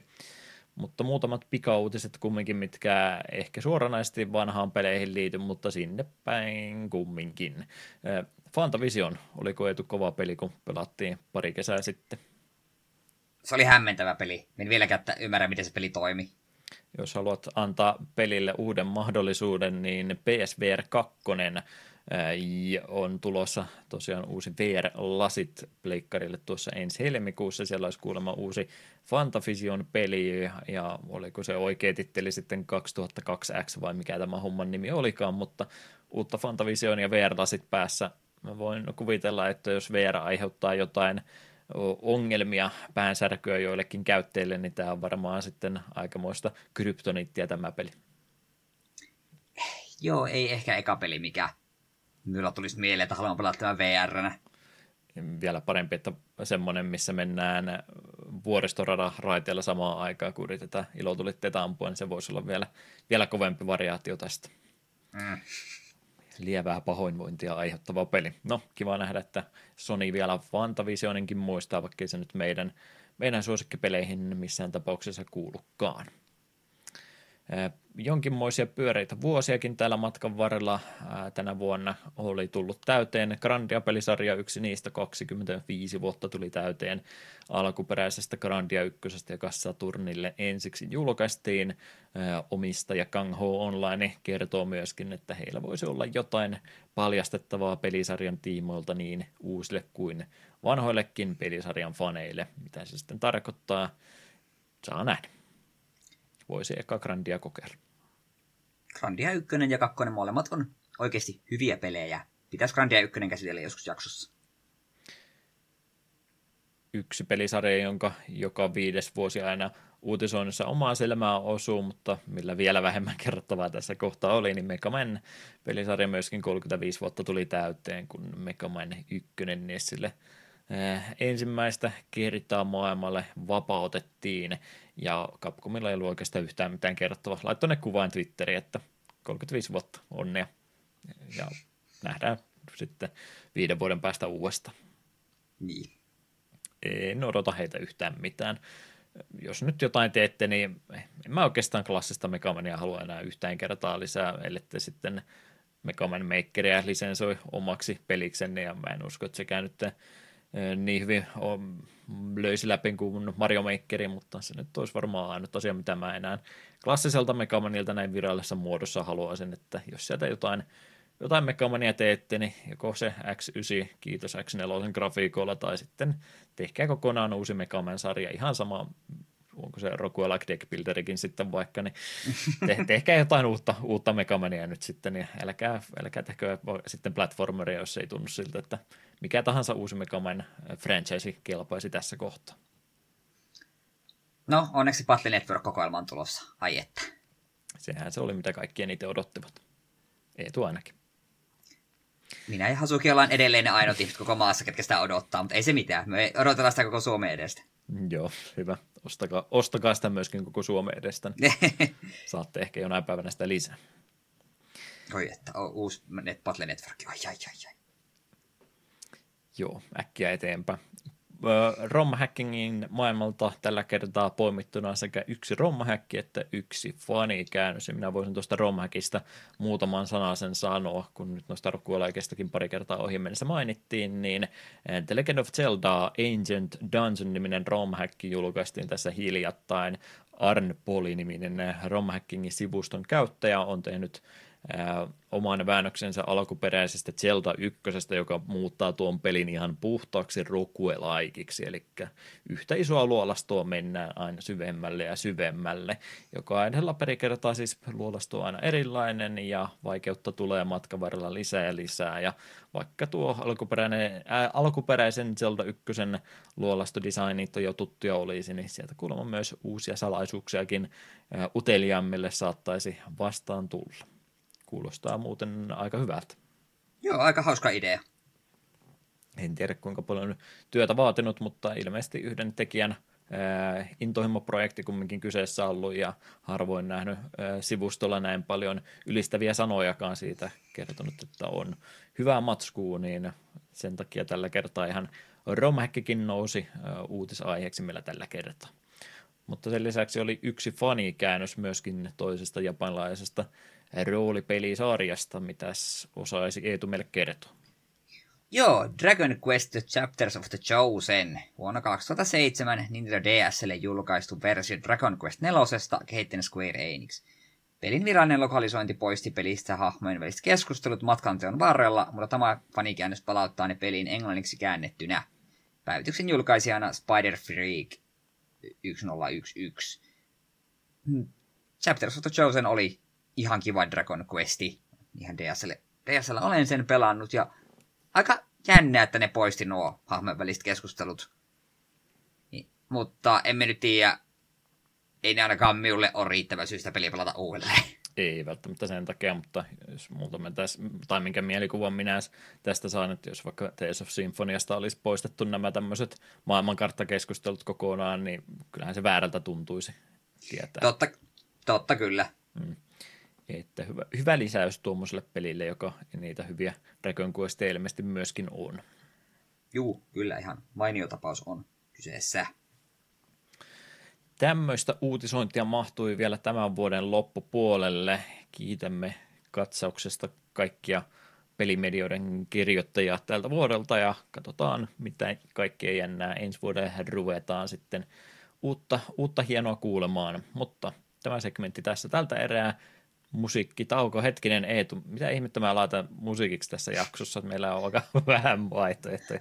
Nyt täytyy käyttää mielikuvitusta. Kuuntelijat on varmaan jotain jo kuullutkin edellisellä tauolla ja toivottavasti olen keksinyt jotain tähänkin.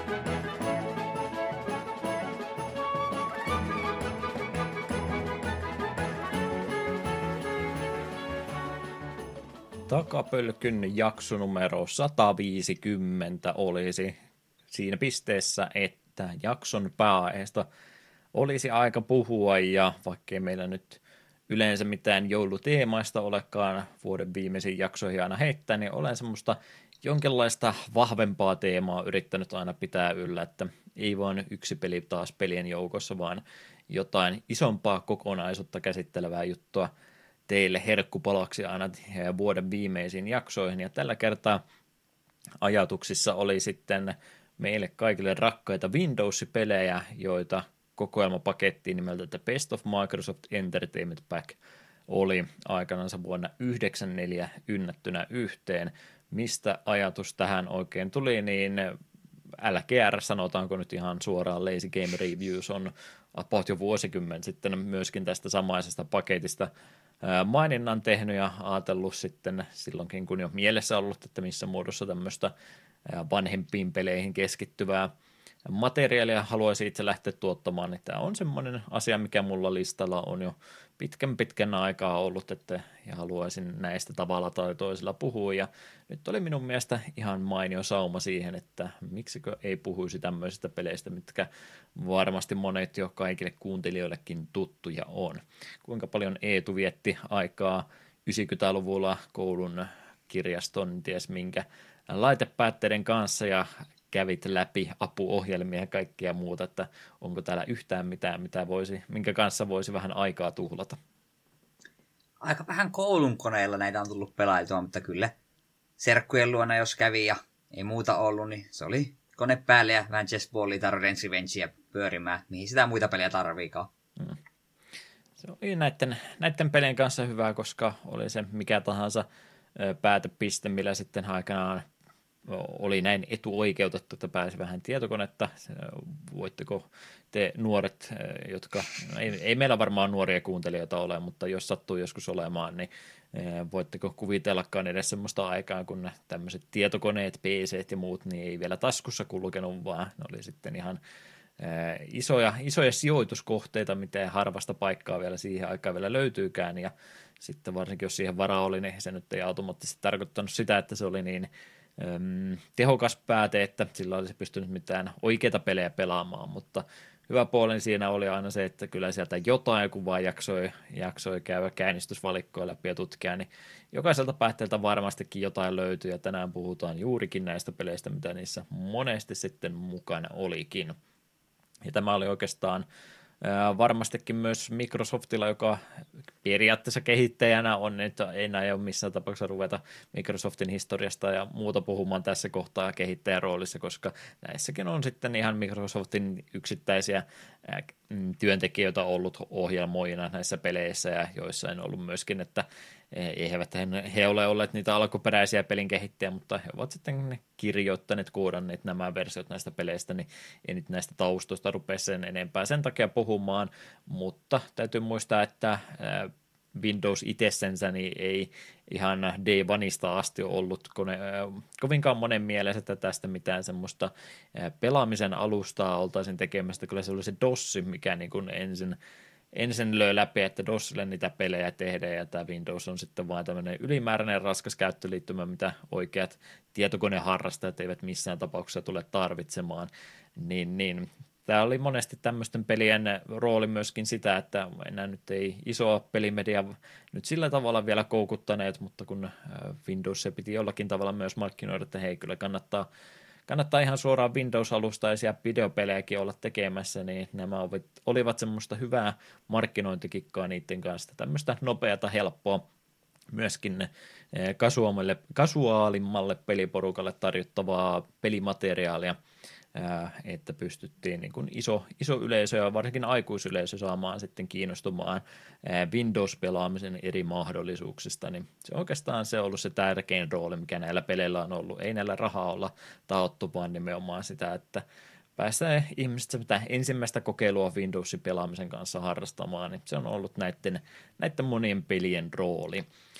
Näitä tämmöisiä Microsoftin Entertainment Pack-kokoelmia julkaistiin 90-92 vuosien aikana yhteensä neljä kappaletta, ja sitten tämä The Best of-kokoelma näistä julkaistiin 94, jotka kokoisivat, tai joka tämä kokoelma kokoisi sitten 13 peliä noiden eri versioiden varsilta. Pieni riski on olemassa, että nyt joku pahoittaa mielensä, että se oli just siellä kakkoslevyllä oli se mun oma suosikkipeli ja se ei nyt tällä kertaa päässyt mukaan, mutta ei hätä, meillä on aina mahdollisuus palata sitten näihin muihinkin peleihin vaikka samantyyppisessä kokonaisuudessaan, mutta johonkin piti tämä määrä rajata ja me tyydyttiin tällä kertaa siihen, mitä Microsoftinkin itse totesi, että nämä oli ne parhaat sieltä kokoelmien joukosta. Meillä jäi siis selvästikin montakin korttipeliä sieltä nytten sivuun, mutta ei hätää, kyllä täällä korttipeleistä tänäänkin puhutaan. Joo, siitä ei ole pelkoa. Kyllä, kyllä. Microsoft tosiaan itse julkaisu, jos julkaisuvuosi meni ohi, niin 94 on tämä paketti kokonaisuudessaan julkaistu Windows-alustana, kuten mainittiin, ja mikä pelin genre on.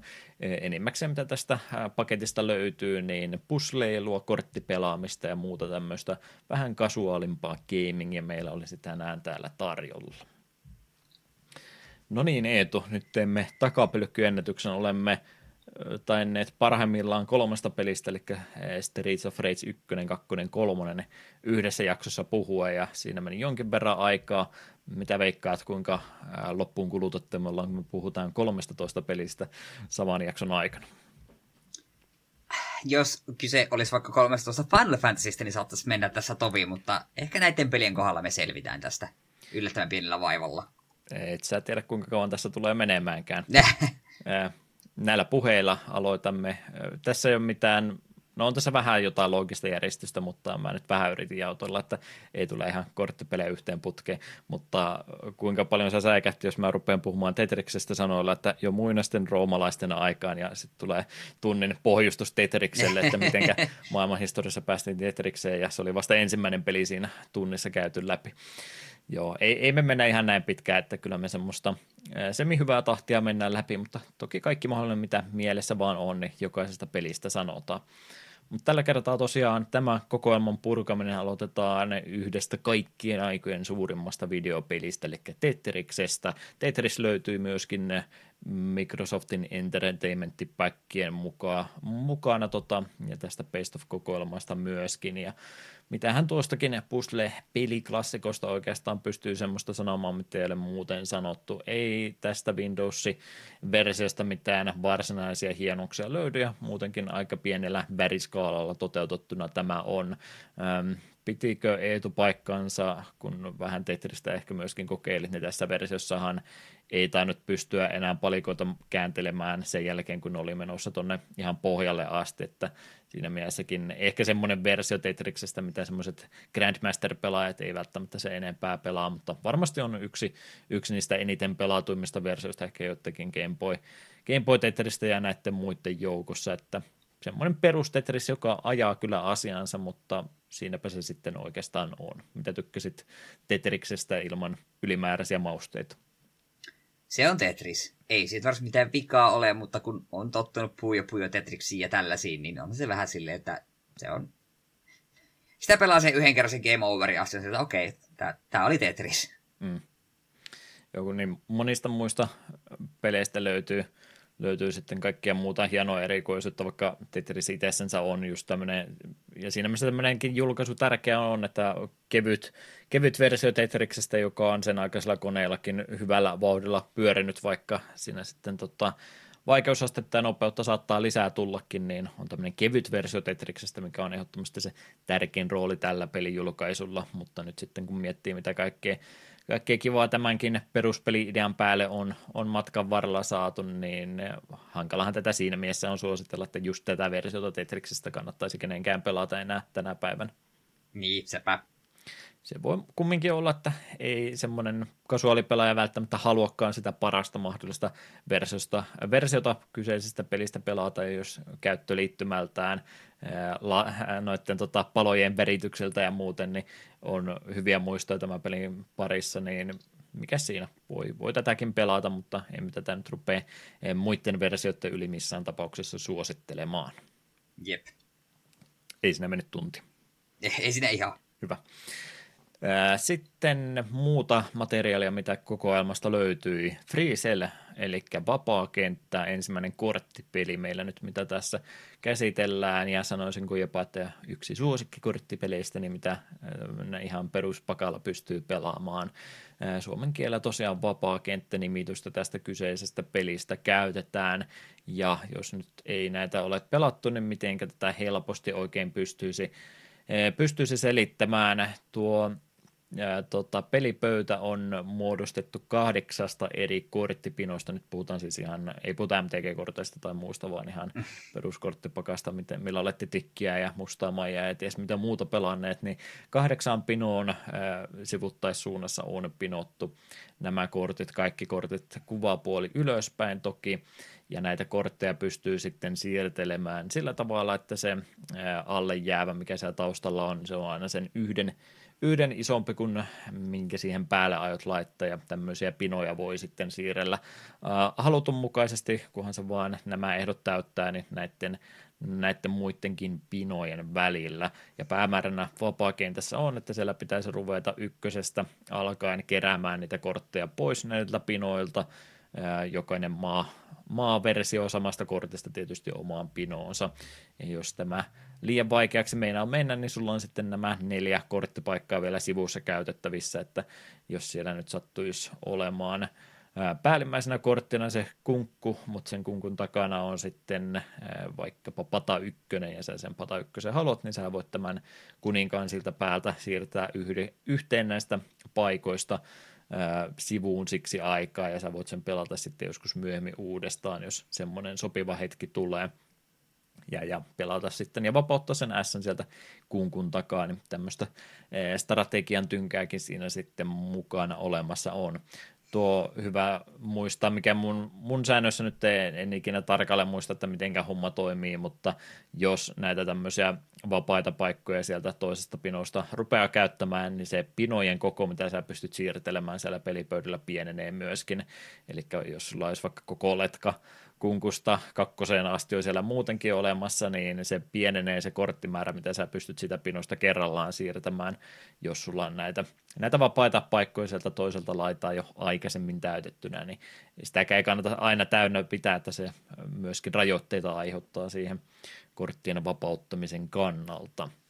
Siinä varmaan vapaakentän säännöt pää, pääpiirteittäin, mutta tämä on kyllä yksi, varmaan se isoin ihan Pasianssenkin yli, niin korttipeli, mitä mä oon aina tykännyt koneella pelata, ja muutenkin tässä kohtaa kysymys, jos jonkin verran näitä olet pelannut, niin meillä oli aina kotona vähän semmoinen ihmetys aina, äiti on ainakin esimerkiksi tykännyt ihan näitäkin korttipelejä, mitä tässä nyt tänään puhutaan, niin ihan oikealla korttipakalla pelata, niin hän ei oikein koskaan ymmärtänyt sitä, että kun näki, että joku käytetty kone omassa huoneessa ja mitä hän sillä tekee, niin hän pelaa pasianssia tai vapaa-kenttää siellä näin, niin siitä tuli aina, aina sanomista joka ikinen kerta, että nyt se tietokone kiinni ja vaikka oikealla kortilla tätä pelaamaan, mutta ei se ole sama asia, kun tämä tietokone laittaa ne justiin siistiin pinoon ja tämä on käyttöliittymä helpompi kuin ruveta niitä pöydälle latomaan, että ei se ole sama asia.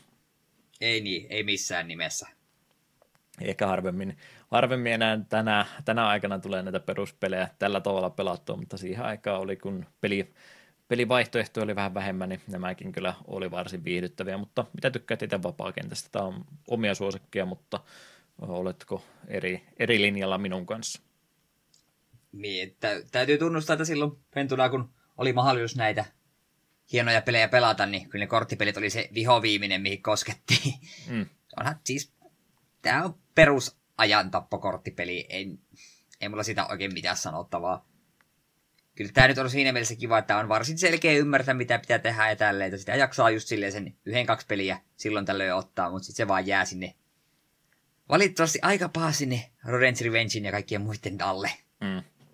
Ymmärrän kyllä, ettei näihin, näin välttämättä niin paljon aikaa käytä, mutta vaikeustasolta mä sellainen Freesellistä tykkää, että näin mitä muita pelejä tässä kohta mainitaan, Tootstompit ja tämmöiset, niin menee vähän liian helpon puolelle sitten, ää, mutta sitten taas niitä niin paljon vaikeampiakin korttipelejä on, mitkä, missä on niitä potentiaalisia ää, hyviä hyviä siirtoja niin paljon, että ne sitten pistää pään pyörälle niin kovasti, niin tämä oli semmoisen omaan keskikokoiseen aivoihin niin sopiva vaikeustasolta oleva korttipeli, niin sen takia Freezelli varmaan se mun suosikki korttipeli yksin peleistä, mitä maailmassa on, niin tuli todettu, että tykkään sitä edelleenkin. Tuli tämän kanssa useampi tunti vietettyä, vaikka olisi 15 minuuttiakin ihan hyvin riittänyt, mutta vapaakenttä on vaan hauska.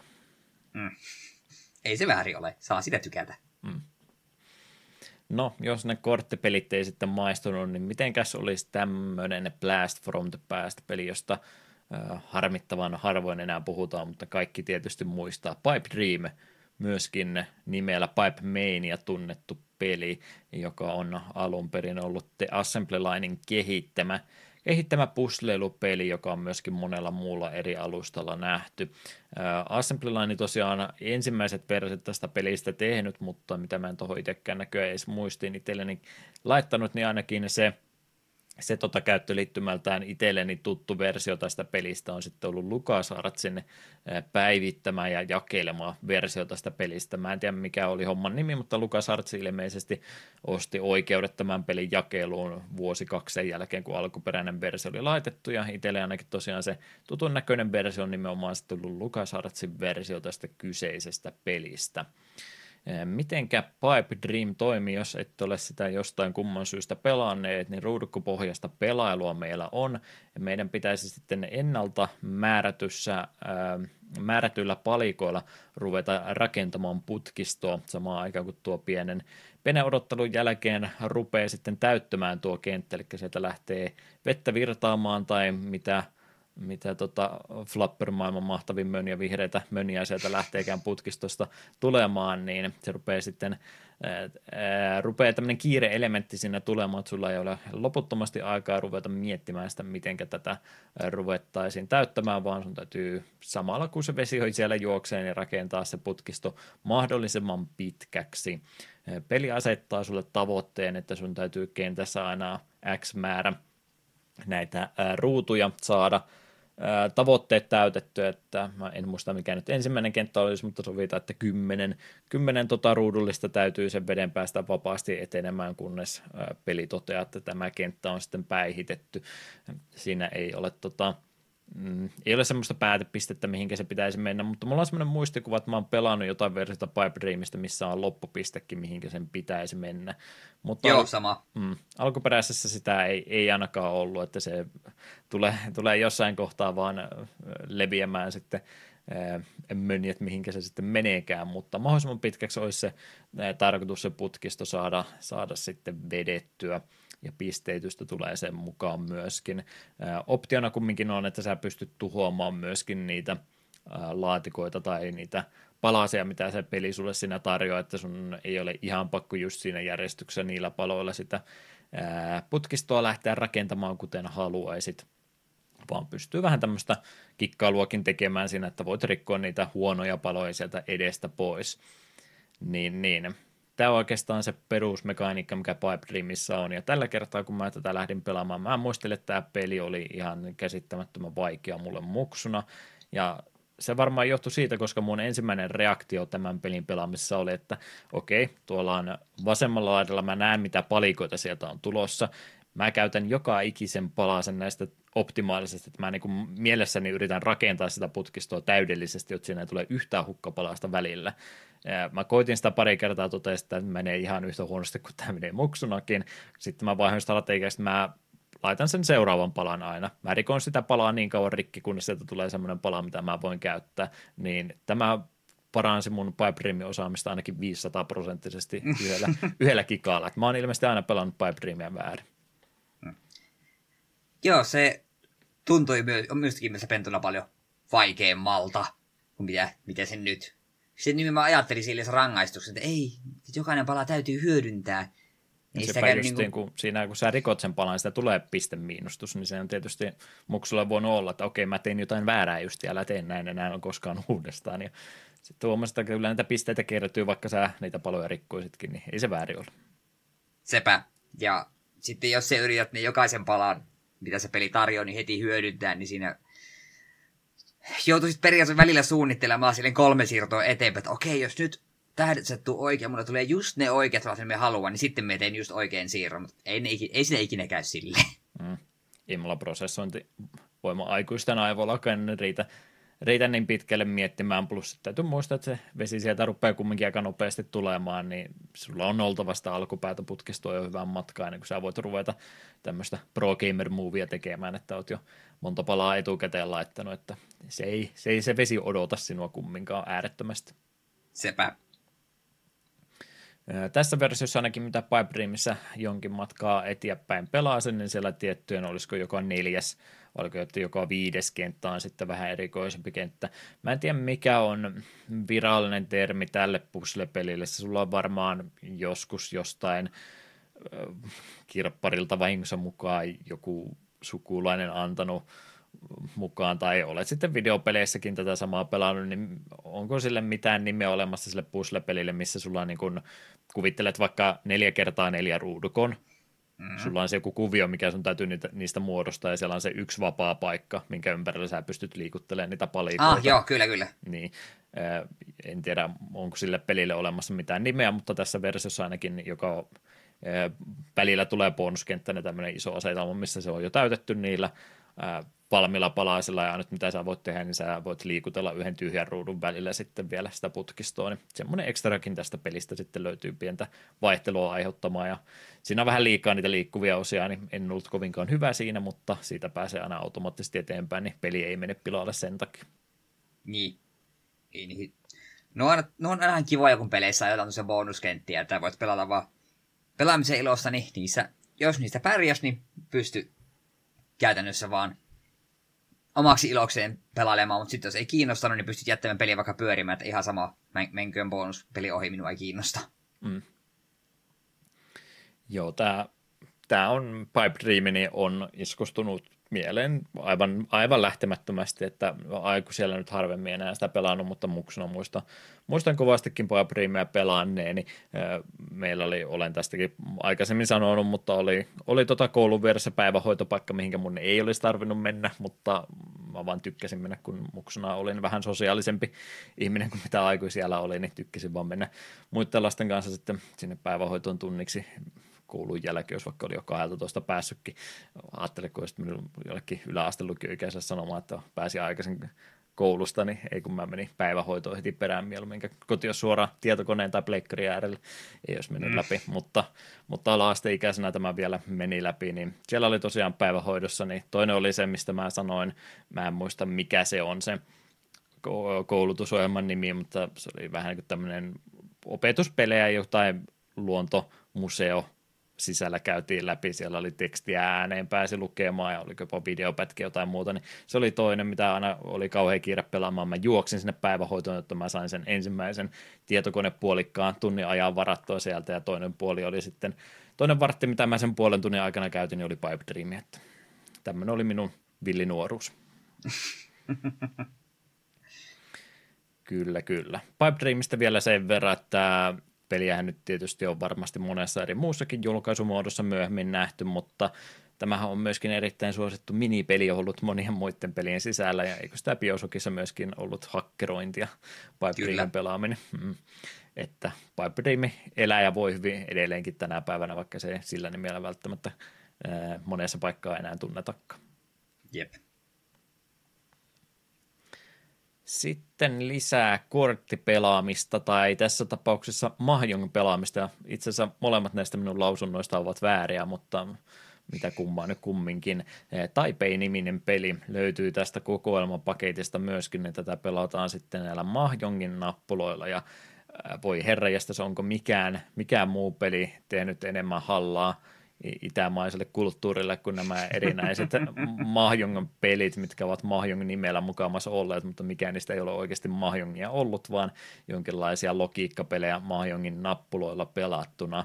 Taipei on yksi niistä. Tämä ehkä myöhäisemmissä Windows-versiossa on tunnettu myöskin nimellä Shanghai, tai sitten joku ihan röyhkeästi sanonut, että tämä on Mahjongia, ja minäkin Elin ainakin aikuisielle asti ennen kuin tajusin, että ei tällä nyt oikein Mahjongin kanssa taas yhtään mitään tekemistä ole, mutta monet, monet muut ovat vielä tässä väärässä uskossa, niin ehkä tämän podcastin isoin, isoin saavutus voisi olla se, jos yksikin ihminen tänä, tänään avahtuu siihen, että minäkin olen elänyt valheessa kaikki nämä vuodet.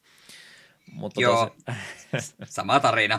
Mm tosiaan näillä Mahjongin nappuloilla on tämmöinen logiikkapeli tehty aikaiseksi, missä on pinottu näitä paloja e, sillä tavalla pinoon, että niitä pitäisi sitten samanmuotoisia palikoita lähteä sieltä keräämään pois ja ainoastaan päällimmäisiä palikoita, semmoisia palikoita, jotka mm, ovat laidoiltaan vapaana ja niiden päälläkään ei ole siis mitään.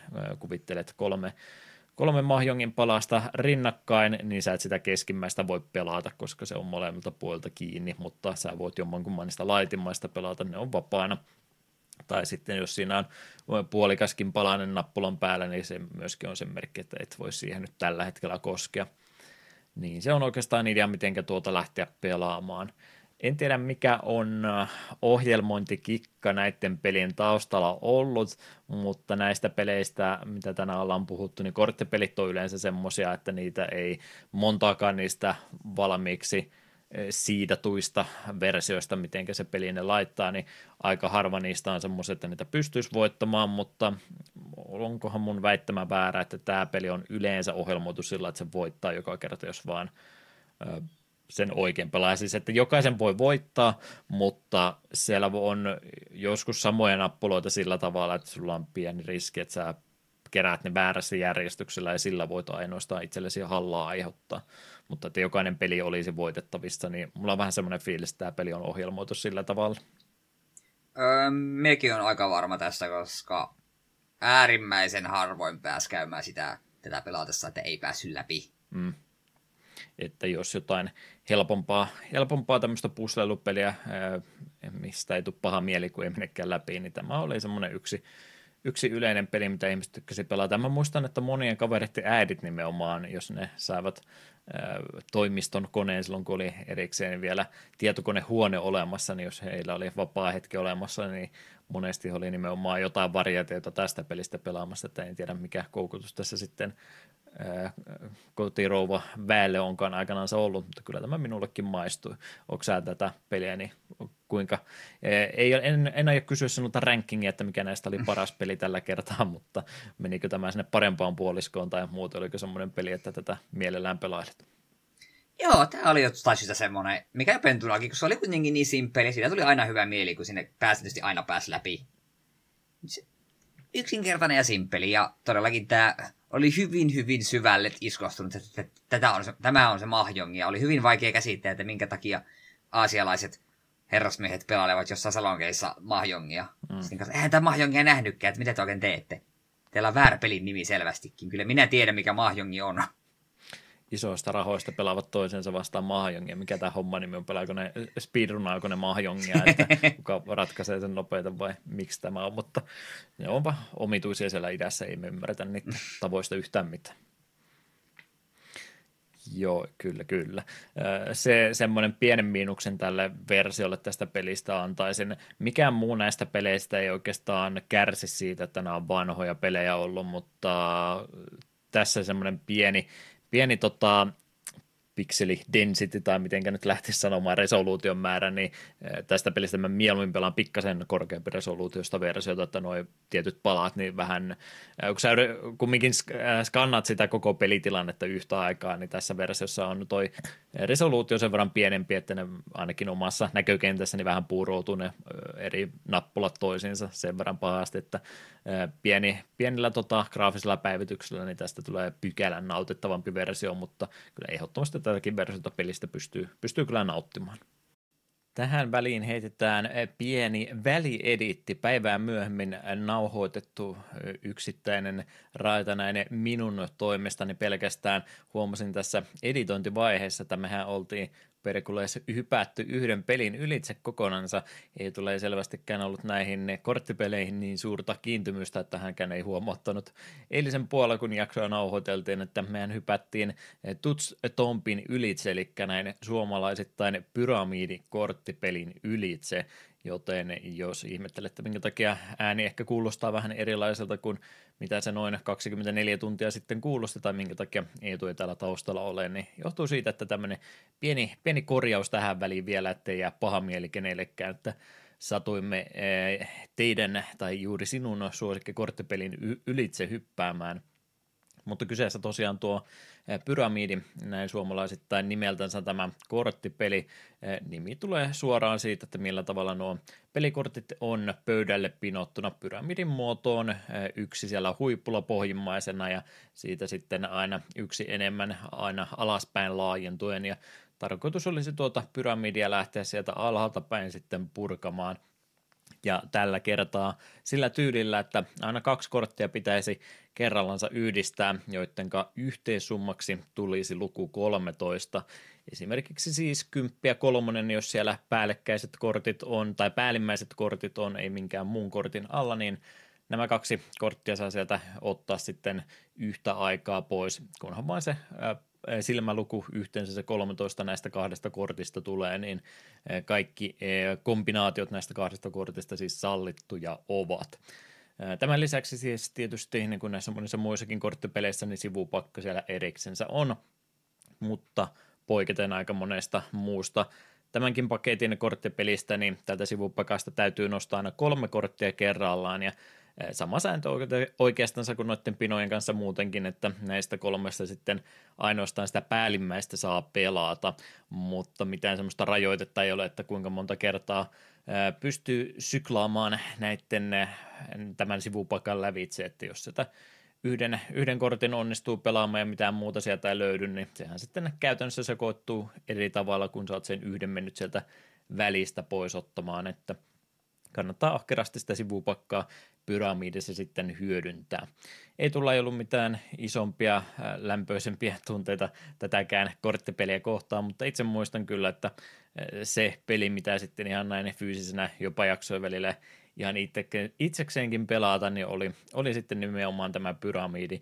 Tämä oli mun mielestä, jos nyt oikein muistan, niin oli sellainen nopeampi pöydällekin ihan oikealla kortilla asetella paikallensa ja – ei vaatinut semmoista jatkuvaa pakkojen tai näiden pystyrivien eh, suoristamista, kun ne tietysti siinä pikkusen kuperien korttien kanssa varsinkin, niin herkästi lähti vähän kieroon menemään, niin Pyramidi oli semmoinen nopeasti pöydälle ladottava peli, helppo ymmärtää ja loppuviime aika helppo läpäistäkin, ehdottomasti vaatii jälleen kerran siitä aloitus, aloituspöytäasetelmasta ja vähän siitä, että miten ne sinne nämä sivukortitkin on oikeaan järjestykseen mennyt, niin totta kai jälleen kerran tuuria vaatii, että tämäkin peli menee läpi, mutta verrattuna monen muuhun korttipeliin, niin aika hyvä onnistumisprosentti tämän pyramidin kanssa on. Siinä mielessä tämmöiselle nuorellekin pelaajalle, mitä itse muistan tätä ala-asteikäisenä pelaanneen, niin ihan viihdyttävä, yksinkertainen, helposti lähestyttävä korttipeli, niin siinä mielessä sellainen suositella voi, tarvitseeko tätä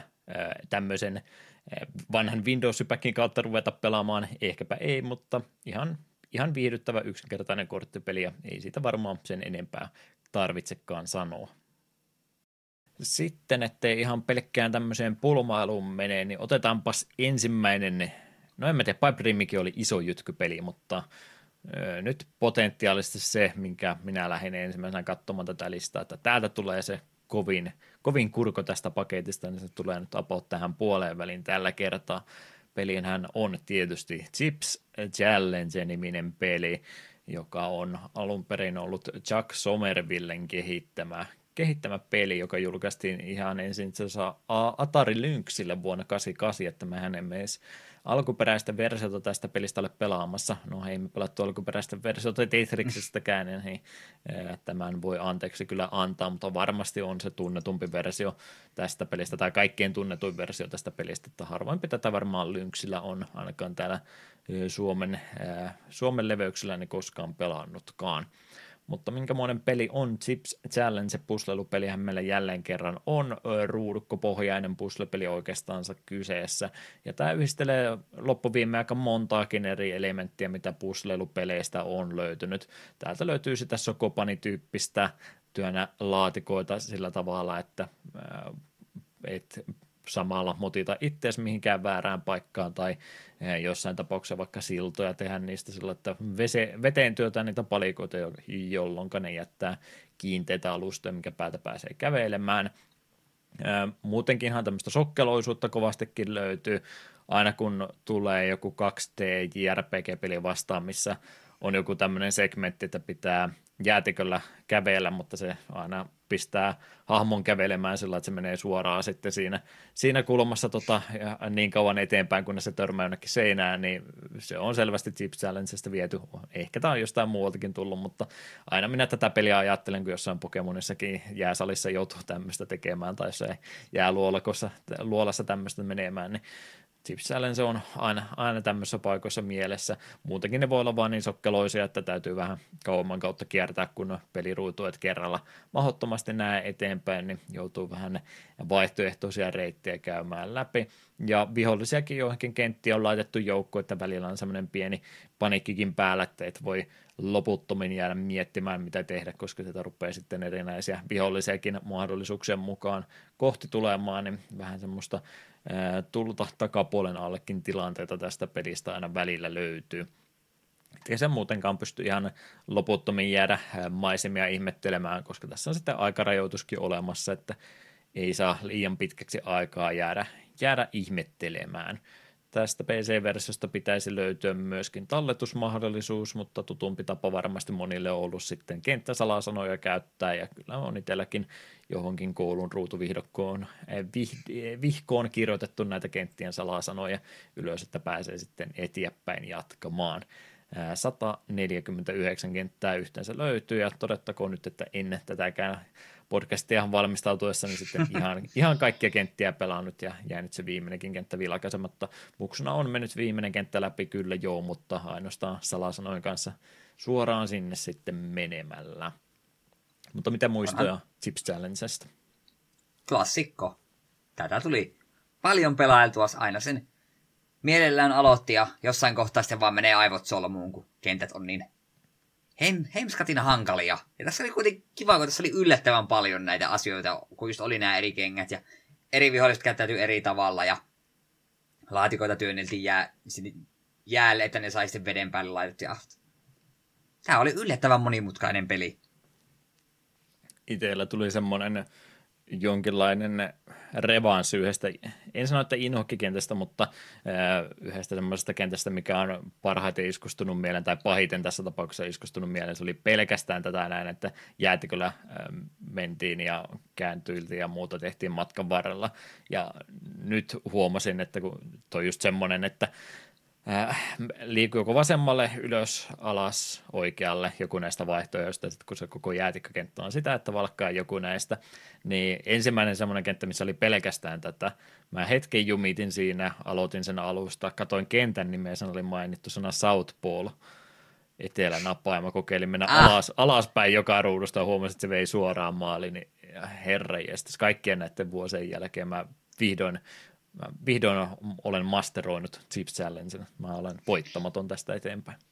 Muistan tämän kentän. Mm. Monella eri muulla tavalla yrittänyt sitä ratkaista, mutta oikea ratkaisu olikin mennä alaspäin joka kohdasta. Sori spoilereista, jos nyt joku joltain meni tämä About 4.15 kenttä pilalle tämän paljastuksen takia. Mutta mut, mitä tuossa Chipsellen se jonkin matkaa eteenpäin pelasin, niin ehkä vähän joutuu niitä nostalgialaseja pois ottamaan. Mä tykkään pelin ulkoasusta tosi paljon, mä tykkään ääniefekteistä kovasti. Tämän version päähahmo mä oon aina ajatellut, että no sehän olen just minä, sillä on hiuksetkin kammattu samalla tavalla kuin minulla, niin tuo on, tuo on minä tuolla pelimaailmassa selvästikin. Siitäkin myös erikoismaininta myös, että tota, tota, tota, tota, tämä on myös ainut peli, jossa jotain taustatarinaa on mukana. Mä en nyt ei tulta pyytänyt kertomaan Chipsellen sen lorea tähän alkuunsa, mutta eikö siinä ohjekirjaisessa tai jossain helpissä ole mainittu, että siellä tota, Chip on tämä päähahmo ja sitten Bitbusters tietokoneryhmään yksi tyttö liittyy ja Chip tykkää hänestä kovasti ja sitten hänellä laitetaan hirveästi haasteita eteen, että tyttö on sitten hänen jälleen kerran, niin tietysti tämmöinen prinsessa äh, linnoituksessa tyyppinen asetelma tässä on taustalla, mutta pieni, pienikin vaivan näköinen niin vähän pelille lisää makua ehdottomasti tuo. Mutta siis tosiaan mitä piti sanoa itse Chip Challengeista, niin mä tykkään niistä pienistä, nopeista, yksinkertaisista kentistä kovastikin, mutta ehkä pikkasen liikaa, liikaa kyllä kumminkin painottaa just semmoisen, että se on niin kuin monta pientä kenttää laitettu tai pientä puzzle-kokonaisuutta laitettu yhteen kokonaisuuteen. Ja sitten kun se viimeinen osuus niistä onkin joku semmoinen, että sun täytyy ajoittaa kävely jostain kohtaa läpi, että sä tota, vihollisia takapuolessa kiinni, niin turhautuminen oli aika herkässä itsellä ainakin just tämmöisessä kentissä, että okei, mun täytyy nämä kolme, kolme tota aikaisempaa vaihetta tehdä uudestaan sen takia, että mä pääsen sitä neljättä viimeistä vaihetta yrittämään uudestaan tuossa noin, kun mä en vielä edes tajunnut, että mikä tässä pilalle oikein menikään, niin siinä mielessä toi on ehkä vähän se puzzle-suunnittelu tässä pelissä, niin ei ole niin hyvää kuin mitä se voisi olla, mutta enimmäkseen viihdyttävää pelaamista edelleenkin. Joo, jos sitä hirveän kriittisiä silmin rupeaa katsomaan, niin ehkä tämä ei ajan hammasta niin hyvin kestä. Ja todellakin sitten kun pitkää samaa kenttää vääntänyt ja sitten mokaat jonkun loppupuolen pätkän, niin ei se hirveästi nappa aloittaa alusta. Hmm. Kyllä, kyllä. Että näkyy kyllä siinä mielessä, että on venytetty resurssit niin leveäksi kuin ollaan voi, että se valitettavasti 149 kentästä niin kaikki eivät ole klassikkokenttiä kumminkaan, että todennäköisesti muistatte ne parhaimmat sieltä päältä ja sitten siellä oli aika paljon semmoista fillerikenttääkin välissä. Mm.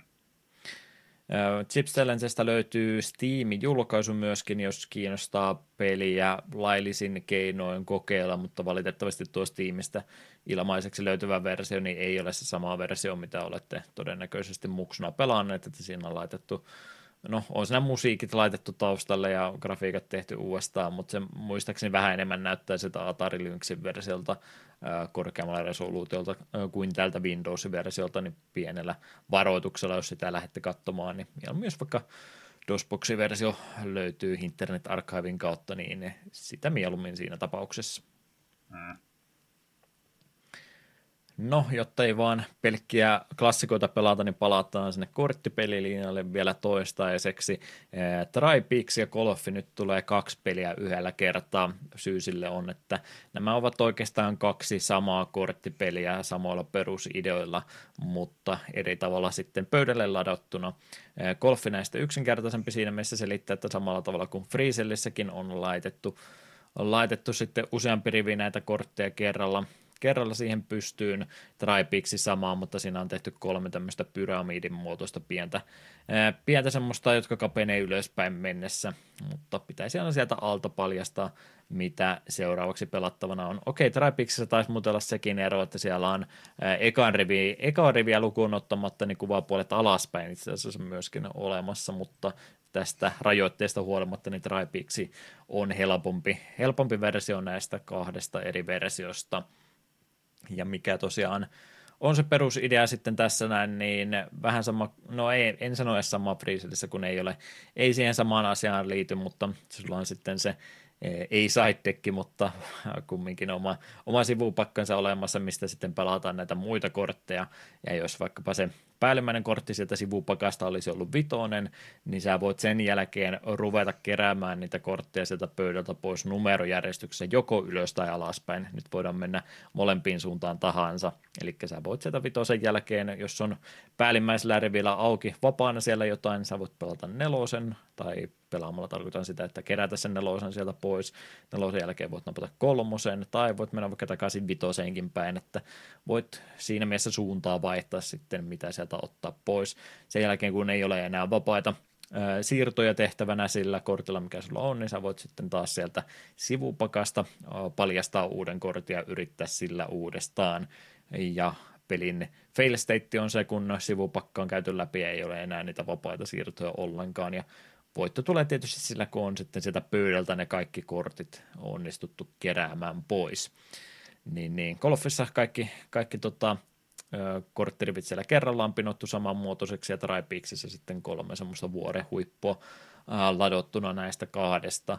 Muuten samoilla ideoilla pelittää, mutta golfissa myös semmoinen rajoitus, että S ja kuninkaan välillä ei pääse pääse liikkumaan. Tripeaksissa voi S jälkeen vaihtaa 13, mutta golfissa ainoastaan siten, että voit liikkua muuten ylös tai alaspäin, mutta S ja kunkun välillä ei pääse hyppäämään ja kunkkuun loppuu muutenkin, että kun sä oot sen kuninkaan sieltä kerännyt, niin sä et voi takaisin enää ää, akkaan siinä sen jälkeen vaihtaa, niin sekin tekee tuosta golfista huomattavasti vaikeamman version tästä suht samanmoisesta peliideasta.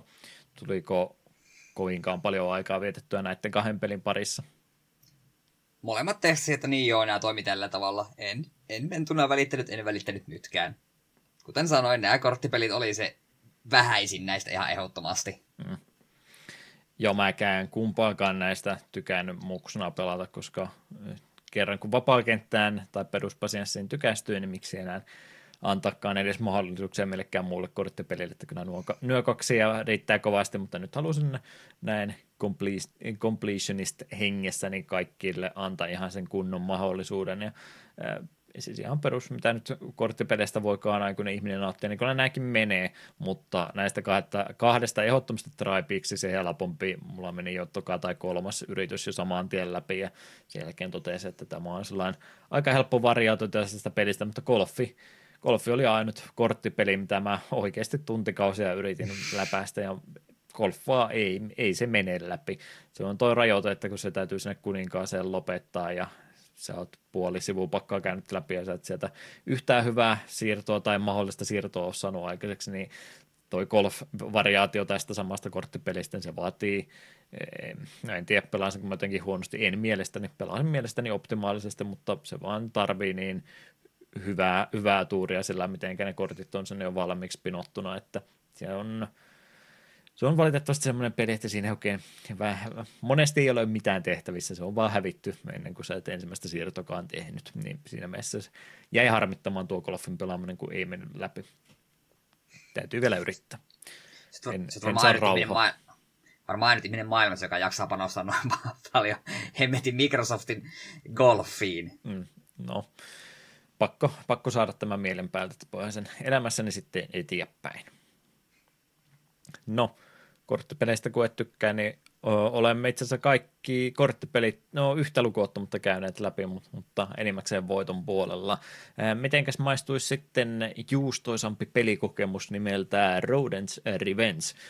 Kyseessä on Christopher Lee Freilin kehittämä pusleilupeli tässäkin myös, ja mitenkä tämä, tämä tota peli sitten oikeastaan toimii, niin tietynlaista ruudukkopohjaisuutta meillä jälleen kerran tässä on. Meillä pelihahmona on hiiri, jolla päästään sitten tällä ruudukossa kulkemaan. Nämä kentät, mitä tästä pelistä löytyy, on aika vahvasti täytettynä laatikoilla, mitä päästään kumminkin vapaasti siirtelemään, kunhan ne ei seinään ota kiinni kiinni sitten toiselta vastakkaiselta laidalta, mihinkä sä yrität niitä työntää, että hiiri on sen verran vahva, että voit vaikka kymmenen laatikon jonoakin letkaa yhtä aikaa työntää niin pitkälle asti, kunnes se sitten jostain muusta kiinteästä ottaa toisesta päästä kiinni.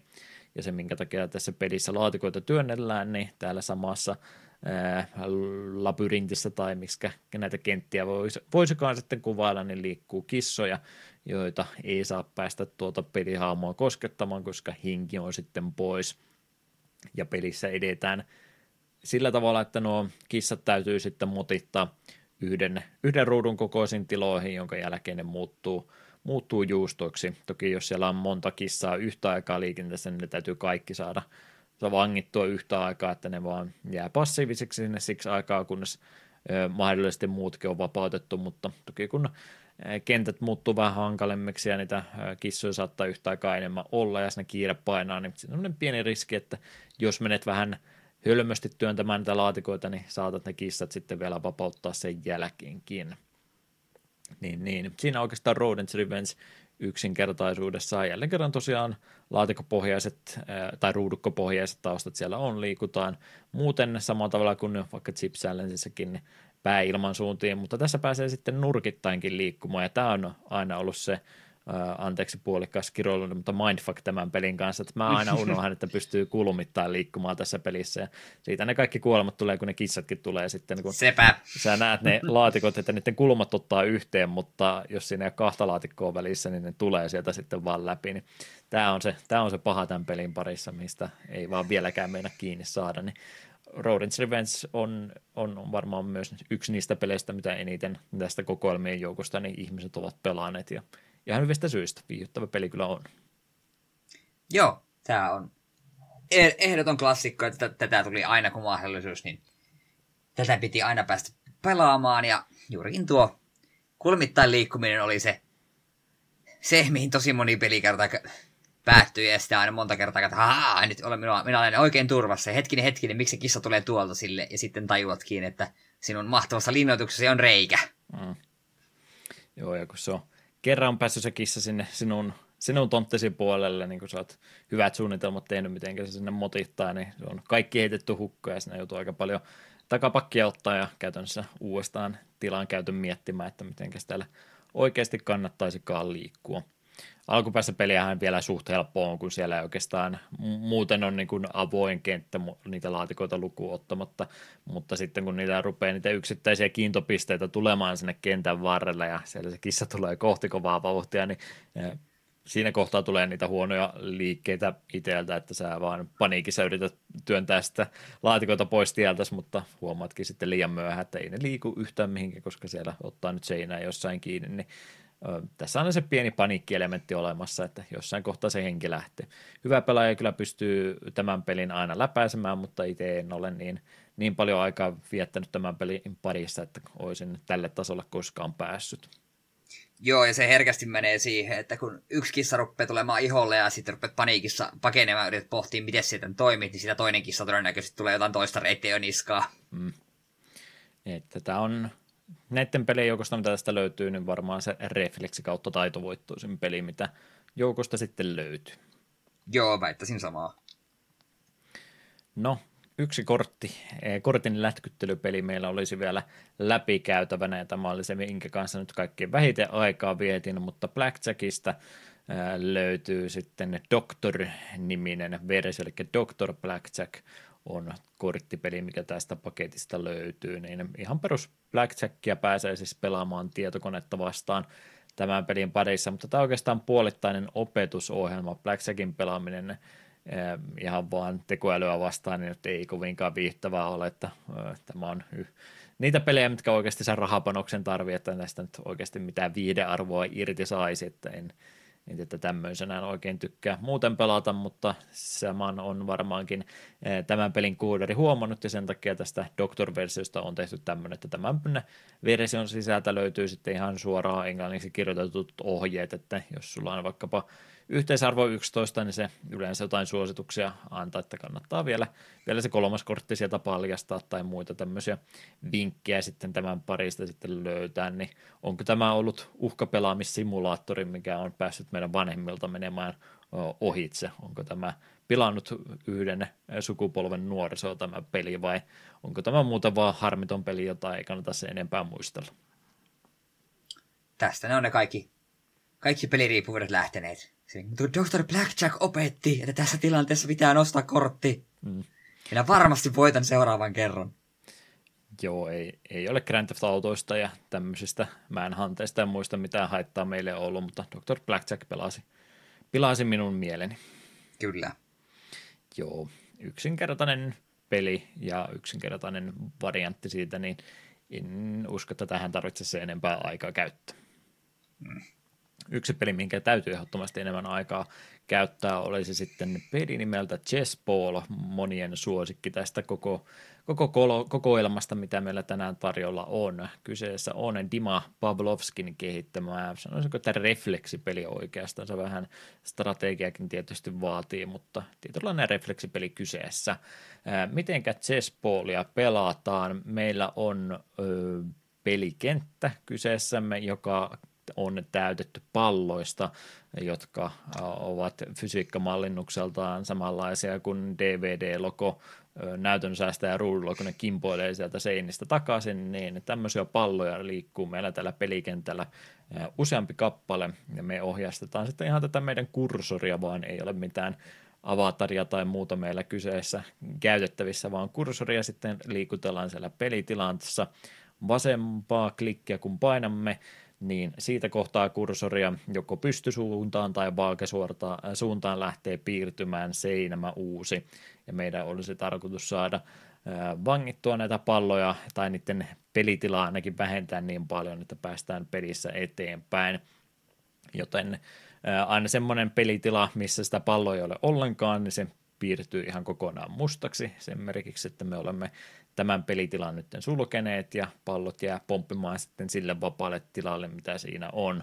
Joten strategiahan tuossa pelissä oikeastaan on, että meidän pitäisi jotenkin saada aidattua niitä palloja mielellään omiin kokonaisuuksiinsa. Kyllähän niitä voi yrittää sitä pelitilaa, niin kuin mäkin monesti muksuna yritin. Melkeinpä yksi palikkarivi kerrallaan vaan maalata sitä tilaa sieltä pois, mutta parempi strategiahan tuossa sitten olisi, varsinkin kun se rupeaa enemmän niitä palloja olemaan, niin odottaa sitä eh, parasta mahdollista hetkeä, kun ne on ne pallot mahdollisimman kaukana toisistaan, ja, tai ainakin menossa mahdollisimman kauaksi toisistaan, ja sitten aidata ne eri puolille sitä kenttää, jotta meillä on paremmin aikaa sitten ja tilaisuuksia rajata sitä pelialuetta sen jälkeen. Tämä on, tämä on kova.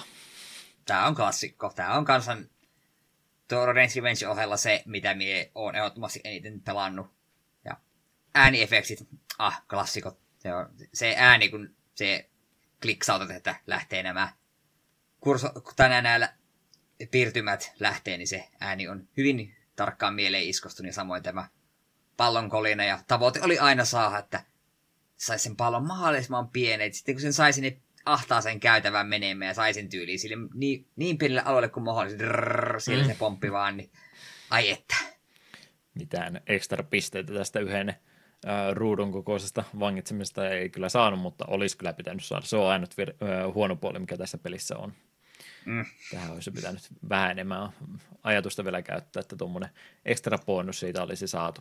Joo, se tosiaan, en kuvaillut sitä, mutta kun kursorilla klikkaat sitä, niin, niin sehän se seinä ei piirry siis samaan tien, mikä tekisi tästä pelistä ihan, ei tekisi sitä enää peliä ollenkaan, vaan se hitaasti rupeaa vierimään sitten mihinkä suuntaan tahansa, niin sen takia tämmöisiä koko ruudun kattavia piirtoja on aika hankala lähteä tekemään, koska jos se pallo osuu siihen piirtyvään seinään siinä kohtaa, kun se on vielä matkan varrella, niin se rikkoo sen prosessin ja se on sitten yksi elämäpisteen menetys. Ja tuossa ei montaa virhettä loppuviimessä sulle annetaankaan, annetakaan, niin siinä mielessä aika stressaava peli suorastaan sitten, mitä enemmän sitä palloa rupeaa pomppimaan, että se sitä vaan odottaa, odottaa, odottaa, että milloin se hyvä hetki tulee, ja sitten sä kumminkin jonkun huono hetki onnistut sieltä valitsemaan.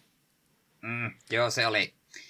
Vä- välillä, välillä on vähän ikävät tilanteet, kun tuntuu sille, että ei, ei, ei tällä hyvää tilaisuutta. Nämä pallot pomppii just silleen, että ikinä ei ole hyvää paikkaa.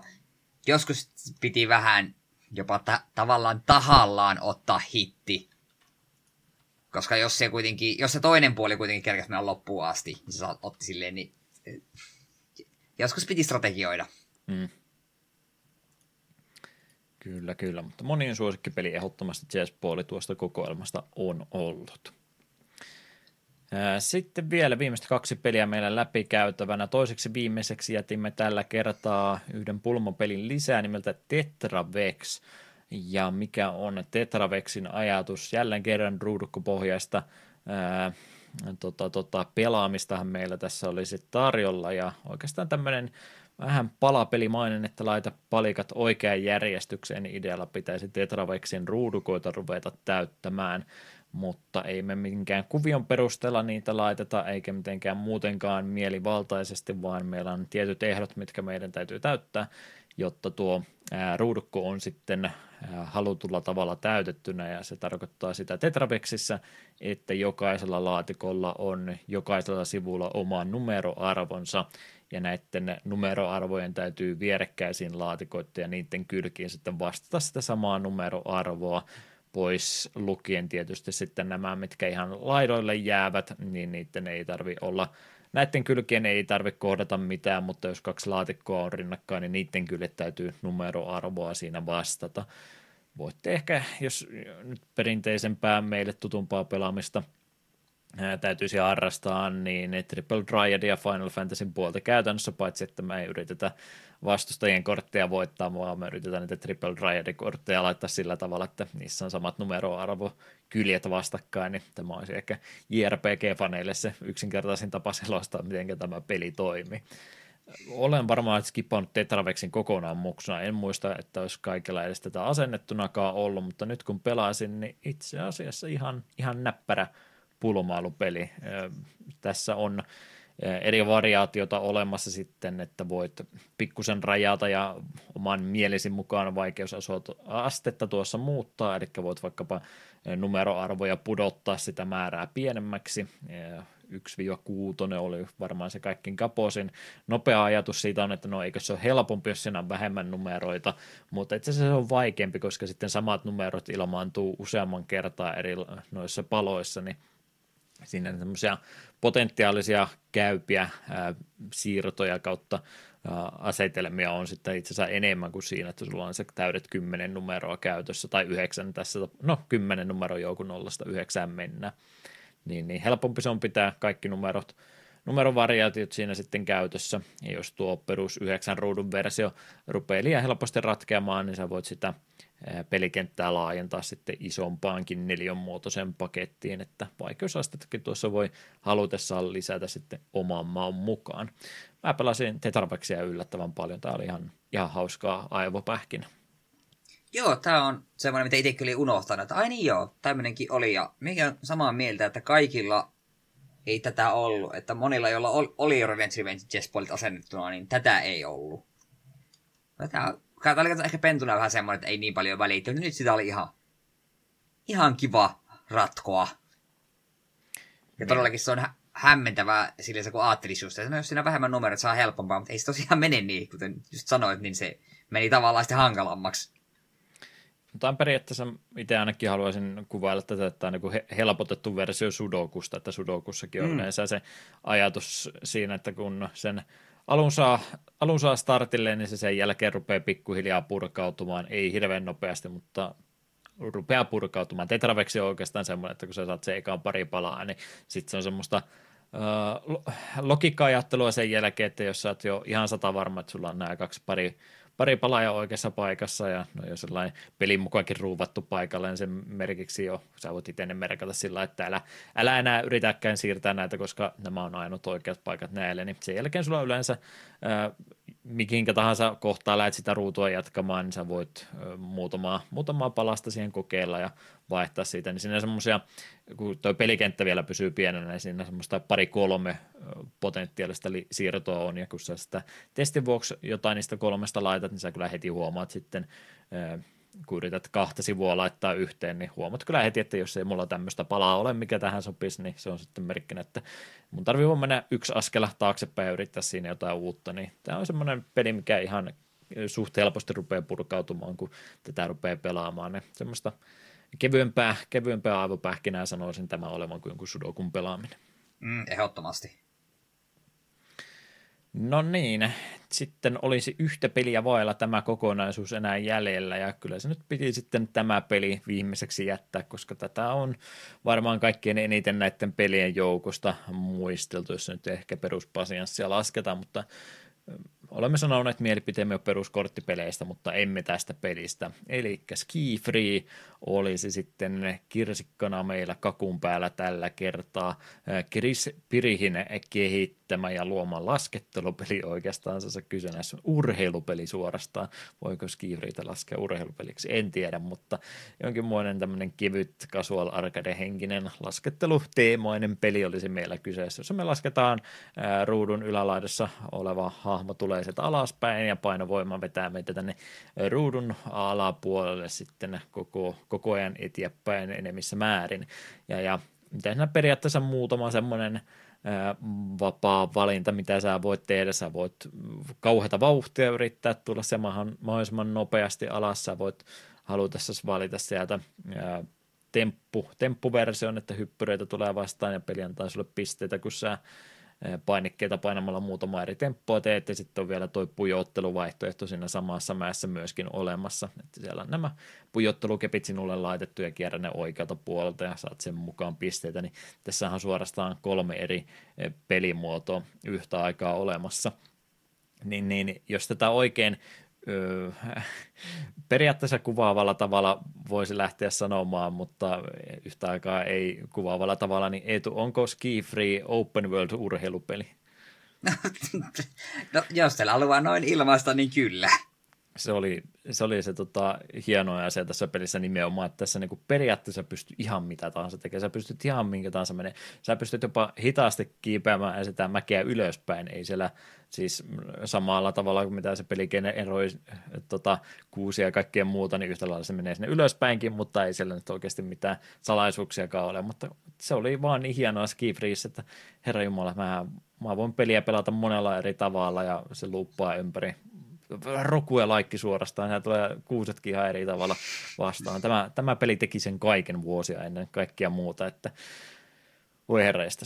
Yleensä en nimenomaan muksuna, kun tätä pelasin, niin en mä nimenomaan yrittänyt mitään X-pisteitä mennä, vaan mulle vaan riitti se, että lähden laskemaan sitä mäkeä alas, se on ihan hauskaa. Ja sitten tietysti se, mikä oli se kaikkein tärkein tavoite, ei, ei mikään tämmöinen nopeuslaskeminen tai pisteiden kerääminen tai muuta, vaan nimenomaan se, että kuinka pitkälle sitä mäkeä pääsi alas, koska legendaarinen Yeti käy meidän kimppumme sitten, jos liian, liian paljon sen jälkeen, kun siellä on maali, maali tullut tietyssä kohtaa vastaan, peli ei lopu saman tien siihen niin kuin olisi voinut herkästi kuvitella, vaan se antaa sun laskea alaspäin ja sinä ehtii jonkin aikaa jopa miettimään, että no eihän mun tarvitse peliä resetoida ollenkaan, koska tätä mäkeä vaan tulee aina ja ikuisesti vastaan, niin mikä tässä vaan lasketellessa ja ai herrajasta sitä säikähdystä sitten nuoren mielen järkkymistä, kun sieltä tämmöinen ihmissyöjä jeti yhtäkkiä painelee kauheita vauhtia sieltä laidalta vastaan ja se on sitten henki pois kokonaisena syöty ja sitten joudutaan lähteä mäkeä laskemaan alaspäin. Mutta voi hereistä, kun sitä tajus, että tässä itse asiassa pääsee tätä jettiä ainakin jonkin aikaa vielä karkuun, niin se oli se kaikkein tärkein ominaisuus tässä pelissä. Ei nämä kaikki temppuilut ja muut, vaan se, että kuinka kauan siltä jetiltä pääsee karkuun. Niin se oli se, se, oli se pää, pääpelimekaniikka tässä pelissä. Jeti oli väistämätön. Se, mm. Mie en ikinä yrittänyt mie- Tai kyllä sitä aina ajattelin, että entäs tällä kertaa pääsi ohi, mutta en, en päässyt. Minulle tärkeintä oli se, että näki koiran, sitä se seuratti jonkin matkaa, nyt se pysähtyi kuselle, jes, mm. tämä on nyt nähty. Ja samoin sitten kun näytyi niitä kuusen, kuusen raatoja, niistä kun hyppäs oikein, niin nehän sitten tulee. Mm, kyllä. Se, se, se, se, oli iso juttu, se piti aina tehdä. Siis aivan niin kuusen ohi, nyt äkkiä äkkiä takaisin ylös, me haluan laittaa tuonkin kuusen palaamaan. Joo, hauska pelimekaanikka, täynnä vähän niin kuin pieniä easter suorastaan. Sekin hieno ominaisuus, että tätähän pystyy pelaamaan sekä näppiksellä että hiirellä, että pystyt hiiren kanssakin vielä ohjastaa, ja sekin oli jotenkin niin hienoa tarkkuuspelaamista, kun hiiren kanssa pääsi pelaamaan ihan tämmöistä peliä, tuntui ensin omituiselta näppiksellä mieluummin, mutta hiiripelaaminenkin toimi kanssa tuo Jeti oli muistaakseni ihan kyllä ohjelmoitu sillä, että sä et sitä loputtomiin karkuun päässyt, se taisi kiristää vauhtiansa ennemmin tai myöhemmin niin paljon, että maksiminopeuskaan ei enää siinä vaiheessa enää riittänyt, mutta kaikkea tämmöistä pienoa, pientä hienoa, kivaa yksityiskohtaa ja yksinkertaisesti vaan hauska peli pelata, casual pelaamista parhaimmillaan. Nimenomaan. Se... Oi että, ja Skifrissä ehkä, en tiedä, sillä, sillä jotain tosi ikonista en tiedä, en oikein tiedä, mikä siinä on, mutta kaikki niin kuin tietää Skifrin. Ja ihmiset, jotka ei pelaa videopelejä, tietää Skifrin. Ne tietää, miltä se eti näyttää. Ne muistaa sen, miten se mustuttaa sen hiihtäjäukon naamaansa ja sitten jää hyppimään siihen lumeelle, lumeelle just sen näköisenä, että jälleen kerran. Hmm. Klassikko. Sen näköisenä hyppii siellä, että niin kuin minua suorastaan siellä haukkuta, haa, sain sun ukkelis kiinni ja sinä olet seuraavana, jos tänne meinaat tulla. Että uhkaavimpia hahmoja videopelin historiassa koskaan. Kyllä, kyllä. Jää nimittäin Silent Hillin pyramidit ja muut jälkeensä, kun Jeti tulee. Mm. Siinä jollekin, jollekin suomalaiselle tai miksipä ulkomaisellekin tota, indie-pelikehittäjälle niin kauhupeli, jossa ollaan tu, ö, pimeässä, tuiskeisessa ö, laskettelupaikassa yritetään päästä karkuun, mutta Jeti tulee, Jeti syö voisin pelata. VR-kokemuksena, kiitos. Huhhuh, siinä oli aikamoinen satsi kaikenmoista kivaa pelattavaa kaiken ikäisille sanottakoon tällä tavalla. Jos tämäkään ei vielä riittänyt, niin aina tämmöinen pieni nippelitieto, mitä tässä kohtaa vielä haluaisin sanoa. Sen lisäksi toki, että näitä pelejä aika montaa, no ehkä nimeksi korttipelejä näistä, niin on sitten kyllä myöhemmässäkin Windows-versiossa ollut, mutta niissä on saattanut nimikin olla vähän eri niminen. Mutta itselleni uutena tietona tuli, että Game Boy Colorille on itse asiassa myöskin olemassa Best of Microsoft Entertainment Pack-versio olemassa. Sen sisältö on pikkasen eri kuin mitä se tässä on, mutta ymmärrän kyllä, että se korttipelaaminen ja puzzle-pelailu niin sillä Game Boy Colorillakin pienestä ruudusta ja resoluutiosta huolimatta niin ihan hyvin onnistuu. Ei tule hyvänä tietona kumminkin, että jotenkin on Skifreen saanut Game Boy Colorillekin sitten laitettu, että pitäisi varmaan sitä testata. Oi että mutta en välttämättä sitä Game Boy Color-versiota kaiken yli rupea mainostamaan, mutta siinä mielessä hieno, hieno tota, nippelitieto historian varrelta, että siellä on oikeasti niin kuin Windows Microsoft-peli, niin Game Boy Colorillekin julkaistu. Mutta siinä oli 13 peliä matkan varrelta ja varmasti siellä paljon tuttuakin löytyy. Nyt kun ei tule ehkä kaikkia meni uudestaan sitten kokeilemaan ja pienen kertauksen oli tässä kohtaa saanut, niin mikä niistä nyt se kovin olisi, mitä aiot suositella? Saat useampaakin suositella, mutta jos yksi vaan pitäisi valita, niin mikä se nyt sitten on? Uh, kyllä, minä sanon, että se on Chess Ball. Siinä, siinä pallojen kimpoilussa on jotain maagista. Revenge Revenge ja Chip Challenge tulee siellä kanssa kovin, ja Ski Free on myös kova klassikko. Mm. Ai ai, ha- hankala valita kieltä, mutta se Spooli on yhdessä mielessä niin kaikissa yksinkertaisuudessa on oikein valita Ski Free olisi ikonisin, mutta periaatteessa se on kaikkein vähiten pelikin jopa näiden joukosta, jos näin voi, voi jopa sanoa, vaikka Chip se nyt pikkasen vähän kolhua saikin rintansa, niin kyllä mä tain sieltä Chip edelleenkin pysyä, että kyllä se vaan, kyllä se vaan sisältää niin kaikkein laajin näistä kaikista peleistä on, mitä oli, niin aion pysyä sillä rintamalla edelleenkin. Miten noin ylipäätänsä nyt jouduit tämmöistä kokeilemaan, niin oliko, oliko tämä taas niitä Juhan omituisia jaksoehdotuksia, mikä olisi voinut jotenkin paremminkin käyttää, vai mikä jäi muuten fiilis tästä nostalgiatripistä, että herättikö lämpimiä muistoja menneiltä vuosilta? Oi kyllä, tämä Tämä oli kiva. Se oli kun, kun koti olisi palannut, kun pisti Ballit ja Revenge pyörimään. Hmm. Ja siinä mielessä oli helppo tulla jaksoon ei ollut semmoista stressiä, että olenkohan nyt pelannut peliä tarpeeksi ja tälleen, kun siis, no totta kai minä olen, mä pelannut näitä jo koko elämäni. Hmm. Olen jo valmiiksi muutenkin liikaa pelannut, niin voi niin. vanhalla tietämyksellä ne pärjää varsin pitkälle. Jep. Hyvä kuulla itselläkin, niin tuli yllättävän paljon aikaa vietettyä näiden parissa, vaikka monet niistä tuttuja olikin, ja sieltä tosiaan Tetrafixin kaltaista uuttakin semmoista, mitkä on ohi aikanaan mennyt, niin tulipahan niitäkin nyt sitten kokeiltua. Yksinkertaista pelaamistahan tämä nykyaikana on, ja ää, siinä mielessä hankala, hankala yhdestä niistä ruveta se enempää puhumaan, mutta joskus tämmöinen yksinkertainenkin, niin varsin mukavaa pelaamista on. Niin saatipa tämmöinen yksi, yksi kokonaisuus on tar- tarkoitus joskus jatkossakin, niin jos ei joku oikein vanhempi peli yhde, yhtenä kokonaisuutena kokonaista jaksoa pysty muodostamaan, niin tämmöisiä kokonaisuuspakettia niin varmaan voitaisiin jatkossakin sitten harkita. Mutta siinä oikeastaan tästä setistä nyt sitten kaikki sanottavana ennen kuin rupeamme pikkuhiljaa jaksoa päättelemään ja viimeiselle tauolle menemään, niin siellä jälleen kerran toistolistaa, takapölkyn toistolistaa jatkettu olisi ja kyllä meidän kuuntelijat tästä jouluteemasta selvästikin ovat kovasti tykänneet. Joo, viimeksi tosiaan oli Cupheadin Porkrind Shop, ja tällä kertaa Kaka on laittanut, että örkit ei tunnetusti vietä joulua, koska niillä on parempaakin tekemistä, esimerkiksi olla viettämättä joulua ja lyödä heikompaa turpaan, joka on noin kaikki maailmassa. Viisi on The Golf Rocker, Here We Go.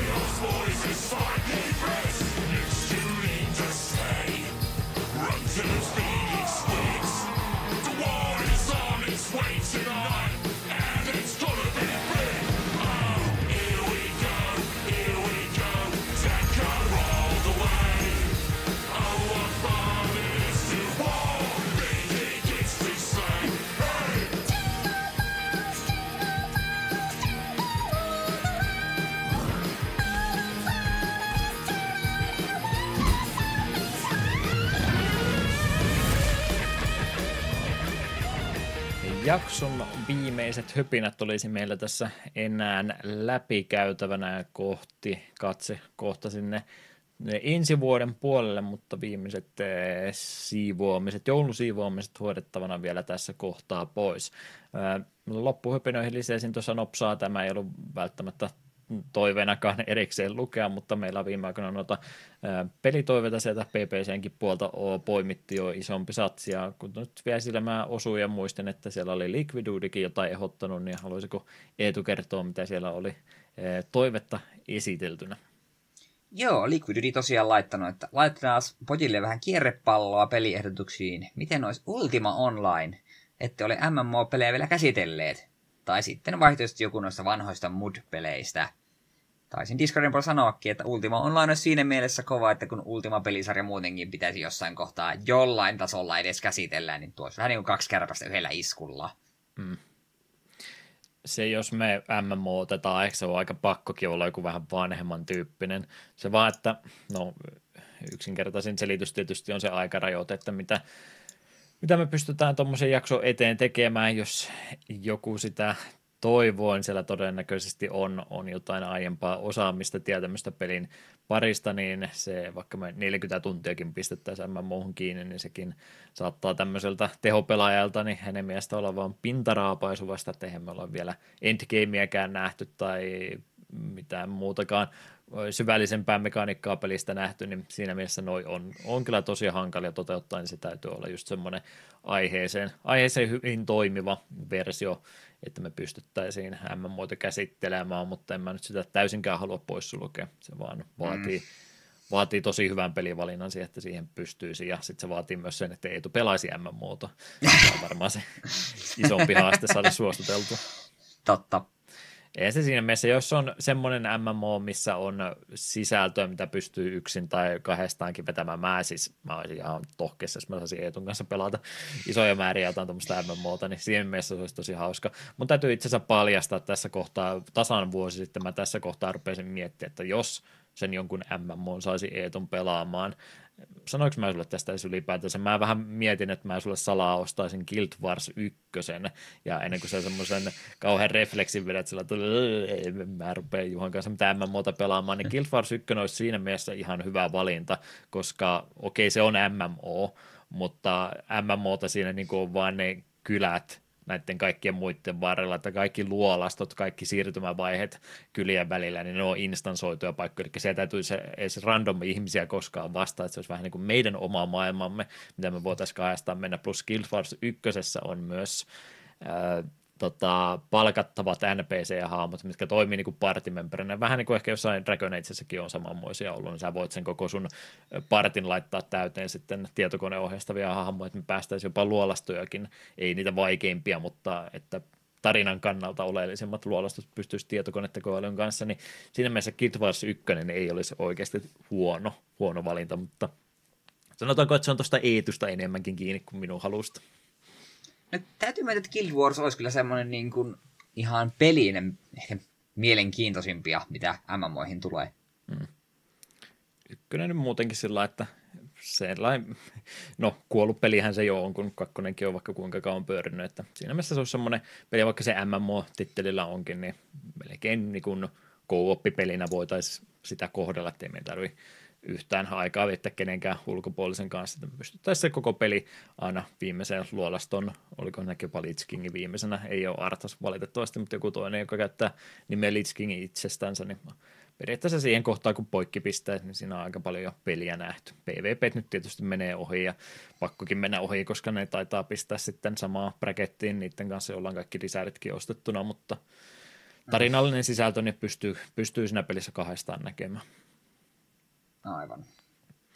Mutta täytyy tätä, tätä miettiä, ja se nyt tosiaan ei, ei valita kahta viikkoa, eikä nyt ruveta MMOta pelaamaan, että se vaatii, vaatii oikeasti jo sitten vähän pise, pitkällisemmän suunnittelun, ja sitten mielellään, jos on semmoinen peli, mitä voi yhdessä pelata, niin miksi me sitä yksittäin pelattaisiin, että mieluummin Sepä. pelaisin Mietun kanssa sitten samaa aikaa, vaikka yhtenä iltana viikossa sitä eteenpäin.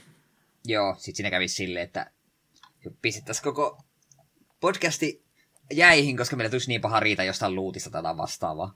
Mm. Ja jos on joku vanha MMO, niin se jopa Eetun tonnin peliläppärillekin pyörii ihan mainiosti. Totta.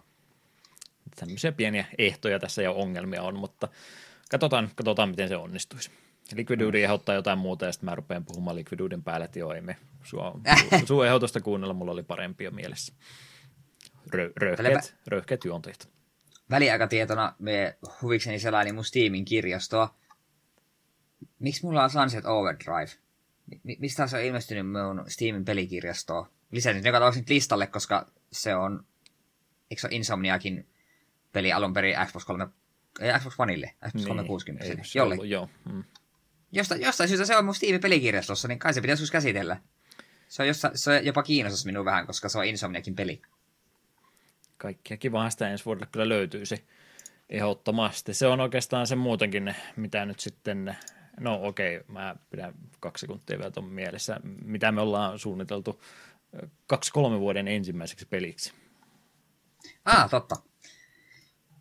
Joo, tuossa paniikissa ennen nauhoitusta rupesin selaamaan Netflixiä apua. Ei jos Nessillä pelattu hetkeä ja en jaksas mitään suurempaa ajatusta käyttää. Ja siellä osui silmään tällainen puzzle-peli kuin Kirby's Avalanche.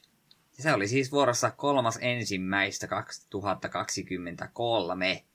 Ja jos ei Kirby's Avalanche ole tuttu, niin se on Puujo Puujo. Se, tämä voisi ihan yhtä hyvin olla Dr. Robotnik's Mean Bean Machine, mutta Kirpu on kivempi kuin Dr. Robotnik. Ja Puujo Puujo toimii aina. Mm. En, onko sä pelannut sitä kuinka paljon, onko se kuinka ihan perus Pujo Pujo Kirpilä vai löytyykö sieltä jotain muuta kivaa? Olen sitä joskus vähän pelannut myös, se on pelkkä Pujo Pujo Kirpylä. Ei sekään väärin ole. Käytännössä tis seuraava jakso tulee olemaan Pujo Pujo jakso, siinä vaan on kirpy päälle liimattuna. Mm. Se sopii kyllä ihan mainiosti myöskin. Joo, odotetaan se siitä vuoden starttiin. Muuta vaan piti sulle muistuttaa, että joo, nyt kun aina tulee niitä mä tykkään aina tästä kohtaa, mä aina sanon, että uuden vuoden lupauksia, sitten mä huomaan, että mä aina sanon se väärin uudelleen vuoden lupauksia. Tämä täytyy mennä aina perinteiden mukaisesti joka ikinen vuosi. Tehdään, minä sanon jotain, jonkun lupauksen, mitä mä en pidä kiinni, ja Eetu sanoo, että hän ei edes sano, sano semmoista, koska hän tietää, että hän ei pidä sitä kiinni. Okei, edelleen mennään ihan käsikirjoituksen mukaisesti, mutta tosiaan aikaisemminkin puhuttu, kun näitä ehdotuksia nyt kovasti saatu on, niin se olisi varmaan meillä sitten, kun ruvetaan tässä jaksoa pikkuilla päättelemään ja muuta vaan höpisemään muuta, muuta pehmeitä, niin se ensi vuosi muutenkin, että niitä toiveita, niin se olisi varmaan se meidän juttu, että pitäisi pikkasen paremmin niistä koppi nyt sitten ottaa, varsinkin kun viime aikoina niitä kovasti lisää tuolta lahjana saimmekin, niin semmoista vähän suunnitelmallisuutta ensi vuodelle enemmän, että ei sillä, että koko vuotta tarvisi etukäteen suunnitella, mutta vähän jo sellainen henkisesti mielessä jo lukita tiettyjä asioita, että mitä haluaisi ensi vuonna toteuttaa, niin väittäisin, että se olisi varmaan se meidän teema ensi vuodelle, mitä haluttaisiin tehdä. Joo, mie lupaan ja vannon, että oikeus käsitellään ensi vuonna. Niin. Mie, mie no, noin vuosi sitten lupasin, että Black and White käsitellään, ja se käsiteltiin lopulta, joten nyt me lupaan, että sen oikeus käsitellään ensi vuonna. Sekä Koivusilta että veljeni Almost Akrobatti voi nyt jättää asian sikseen. Se käsitellään kyllä, uskokaa nyt. Luullut koko ajan, ettei sitä tulekaan koskaan, ainakaan se sitten täytyy tuolla tavalla luvata, että se tulee oikeasti käsiteltyä pois. Jep, sitten noin, noin vuosi myöhemmin me havahdutaan siihen, että se vielä käsitelty ja vuosi loppuu. Mm. Joo, kyllä niitä omia ehdotuksia toki pakkokin joukkoon laittaa ja muutenkin vähän rytmittää, ettei liian isoja pelejä. Monta kerralla putkeen tulee, niin siinä mielessä käytämme aina ja jatkuvasti veto-oikeutta pelata sitä, mitä just itsellensä mielessä nyt on, mutta ehdottomasti niitä hyviä löytöjä on löytynyt kovasti meidän kuuntelijoiltakin, mitä olisi ikinä itse tajunnut lähtekään ehdottomaan, niin sen takia ne todella kullanarvoisia meille on, että saan jatkossa ehdottaakin ja tästä sitten itselleni muistutuksena, että laitanpa tonne Discordin puolelle vihdoin viimeisen oman tekstikanavan eriksensä. Mitä nyt ei tarvitse aktiivisesti kenenkään selailla, mutta mieluummin, että jos niitä ehdotuksia on, niin, niin sieltä sitten ainakin meillä tämmöinen yksi listaus niistä löytyy, sen muistaa niitä sitten jatkossakin, ja jos joku niitä haluaa itsekin eh, sen enempää etukäteen varoittelematta heittää, niin jos sinne hyvää niitä pistää, niin ei sitten tonne yleisen, yleisen kanavan puolelle huku, vaikka ei meillä nyt mikään aktiivinen Discord olekaan, mutta sekin paria kuukautta myöhemmin, kun rupeaa muistelemaan, että mikä se olikaan, niin joutuu sinne sitten aina taas rullailemaan, että hukkuu nuo sitten matkan varrella, jos ei niitä aktiivisesti yritä muistella. Ja olen jo varmasti monta peliahutusta unohtanutkin matkan varrella, niin koetamme tähän parannusta ensi vuonna ottaa. Mm. Mutta sen lisäksi nyt ei varmaan meille sen puolesta mitään isompaa, erikoisempaa, että tasaisen tappavaa tahtiin varmaan samalla, samalla lepakkokanavalla, samalla lepakkotyylillä jatkamme kyllä eteenpäin tästäkin sitten. Kesätauko varmaan pidetään, se oli mun mielestä ihan terveellistä pitää välillä vähän taukoakin, niin. että mä tiedän, mullakin oli joku omituinen ylpeyden aihe se, että ei pidetä taukoja ollenkaan, mutta että hyvä se on, hyvä se on välillä pelata jotain semmoistakin, mistä ei tarvitse välttämättä sen takia, ei tarvitse sen takia pelata, että siitä tarvitsisi puhua, vaan että saa itse vaan omaa, omaa mieltä rauhoittaakseni ottaa sieltä rauhassa omaksi iloksensa ihan puhtaasti vaan jotakin. Tai välillä jopa näinkin kamala ajatus, että olla pelaamatta jotain, niin sekin on myös vaihtoehto, mitä semmoisena taukona pystyy sitten tekemään. Mm. Mutta tässä rupeaa varmaan materiaali pikkuhiljaa olemaan. Minä kiitän meidän kuuntelijoita jälleen kerran yhdestä vuodesta, kun olette ahkerasti meitä kuunnelleet. Kiitän Eetua tässä kohtaa myöskin. Piti todeta ihan ääneen, että ei tämä kyllä oikeasti kuuelta vuodelta kuulostaa. Ja olenko me oikeasti kuusi vuotta putkeen tätä vedetty, tai niin kaksi ja puoli mä olisin peikannut maksimaalisesti, että on tämä nyt vähän, vähän niin kuin omituisesti lipsunut näitä vuosia tässä ohitse. Omituista. Joo, tää on kanssa näitä, että yhtäkkiä niin kuin havahtuu siihen, että nämä vuodet vaan vierii ja sitä ei niin kuin itse edes kerkeä tajuta. Että kun silloin kuusi vuotta olisi kuusi vuotta sitten tajunnut aikaisemmin tehdä jotain asioita, mutta ei, tässä me ollaan podcastia tekemässä, vanhennutaan vaan vuosi vuodelta. Niin. E- enää ei voi suuntaa vaihtaa, me ollaan nyt tällä raiteella loppuun asti. Jep. Kyllä, kyllä. Tämmöisillä äh, herkillä sanoilla tämä vuosi, tämä jakso päättyy tältä erää. Kiitokset tosiaan kertaalle vielä kaikille ja Eetu, mihinkä sanoihin ajattelisit tällä kertaa tämän päättää? Kiitän teitä kaikkia. Syökää paljon joulutorttuja ja joka glögiä. Nähdään taas ensi vuonna.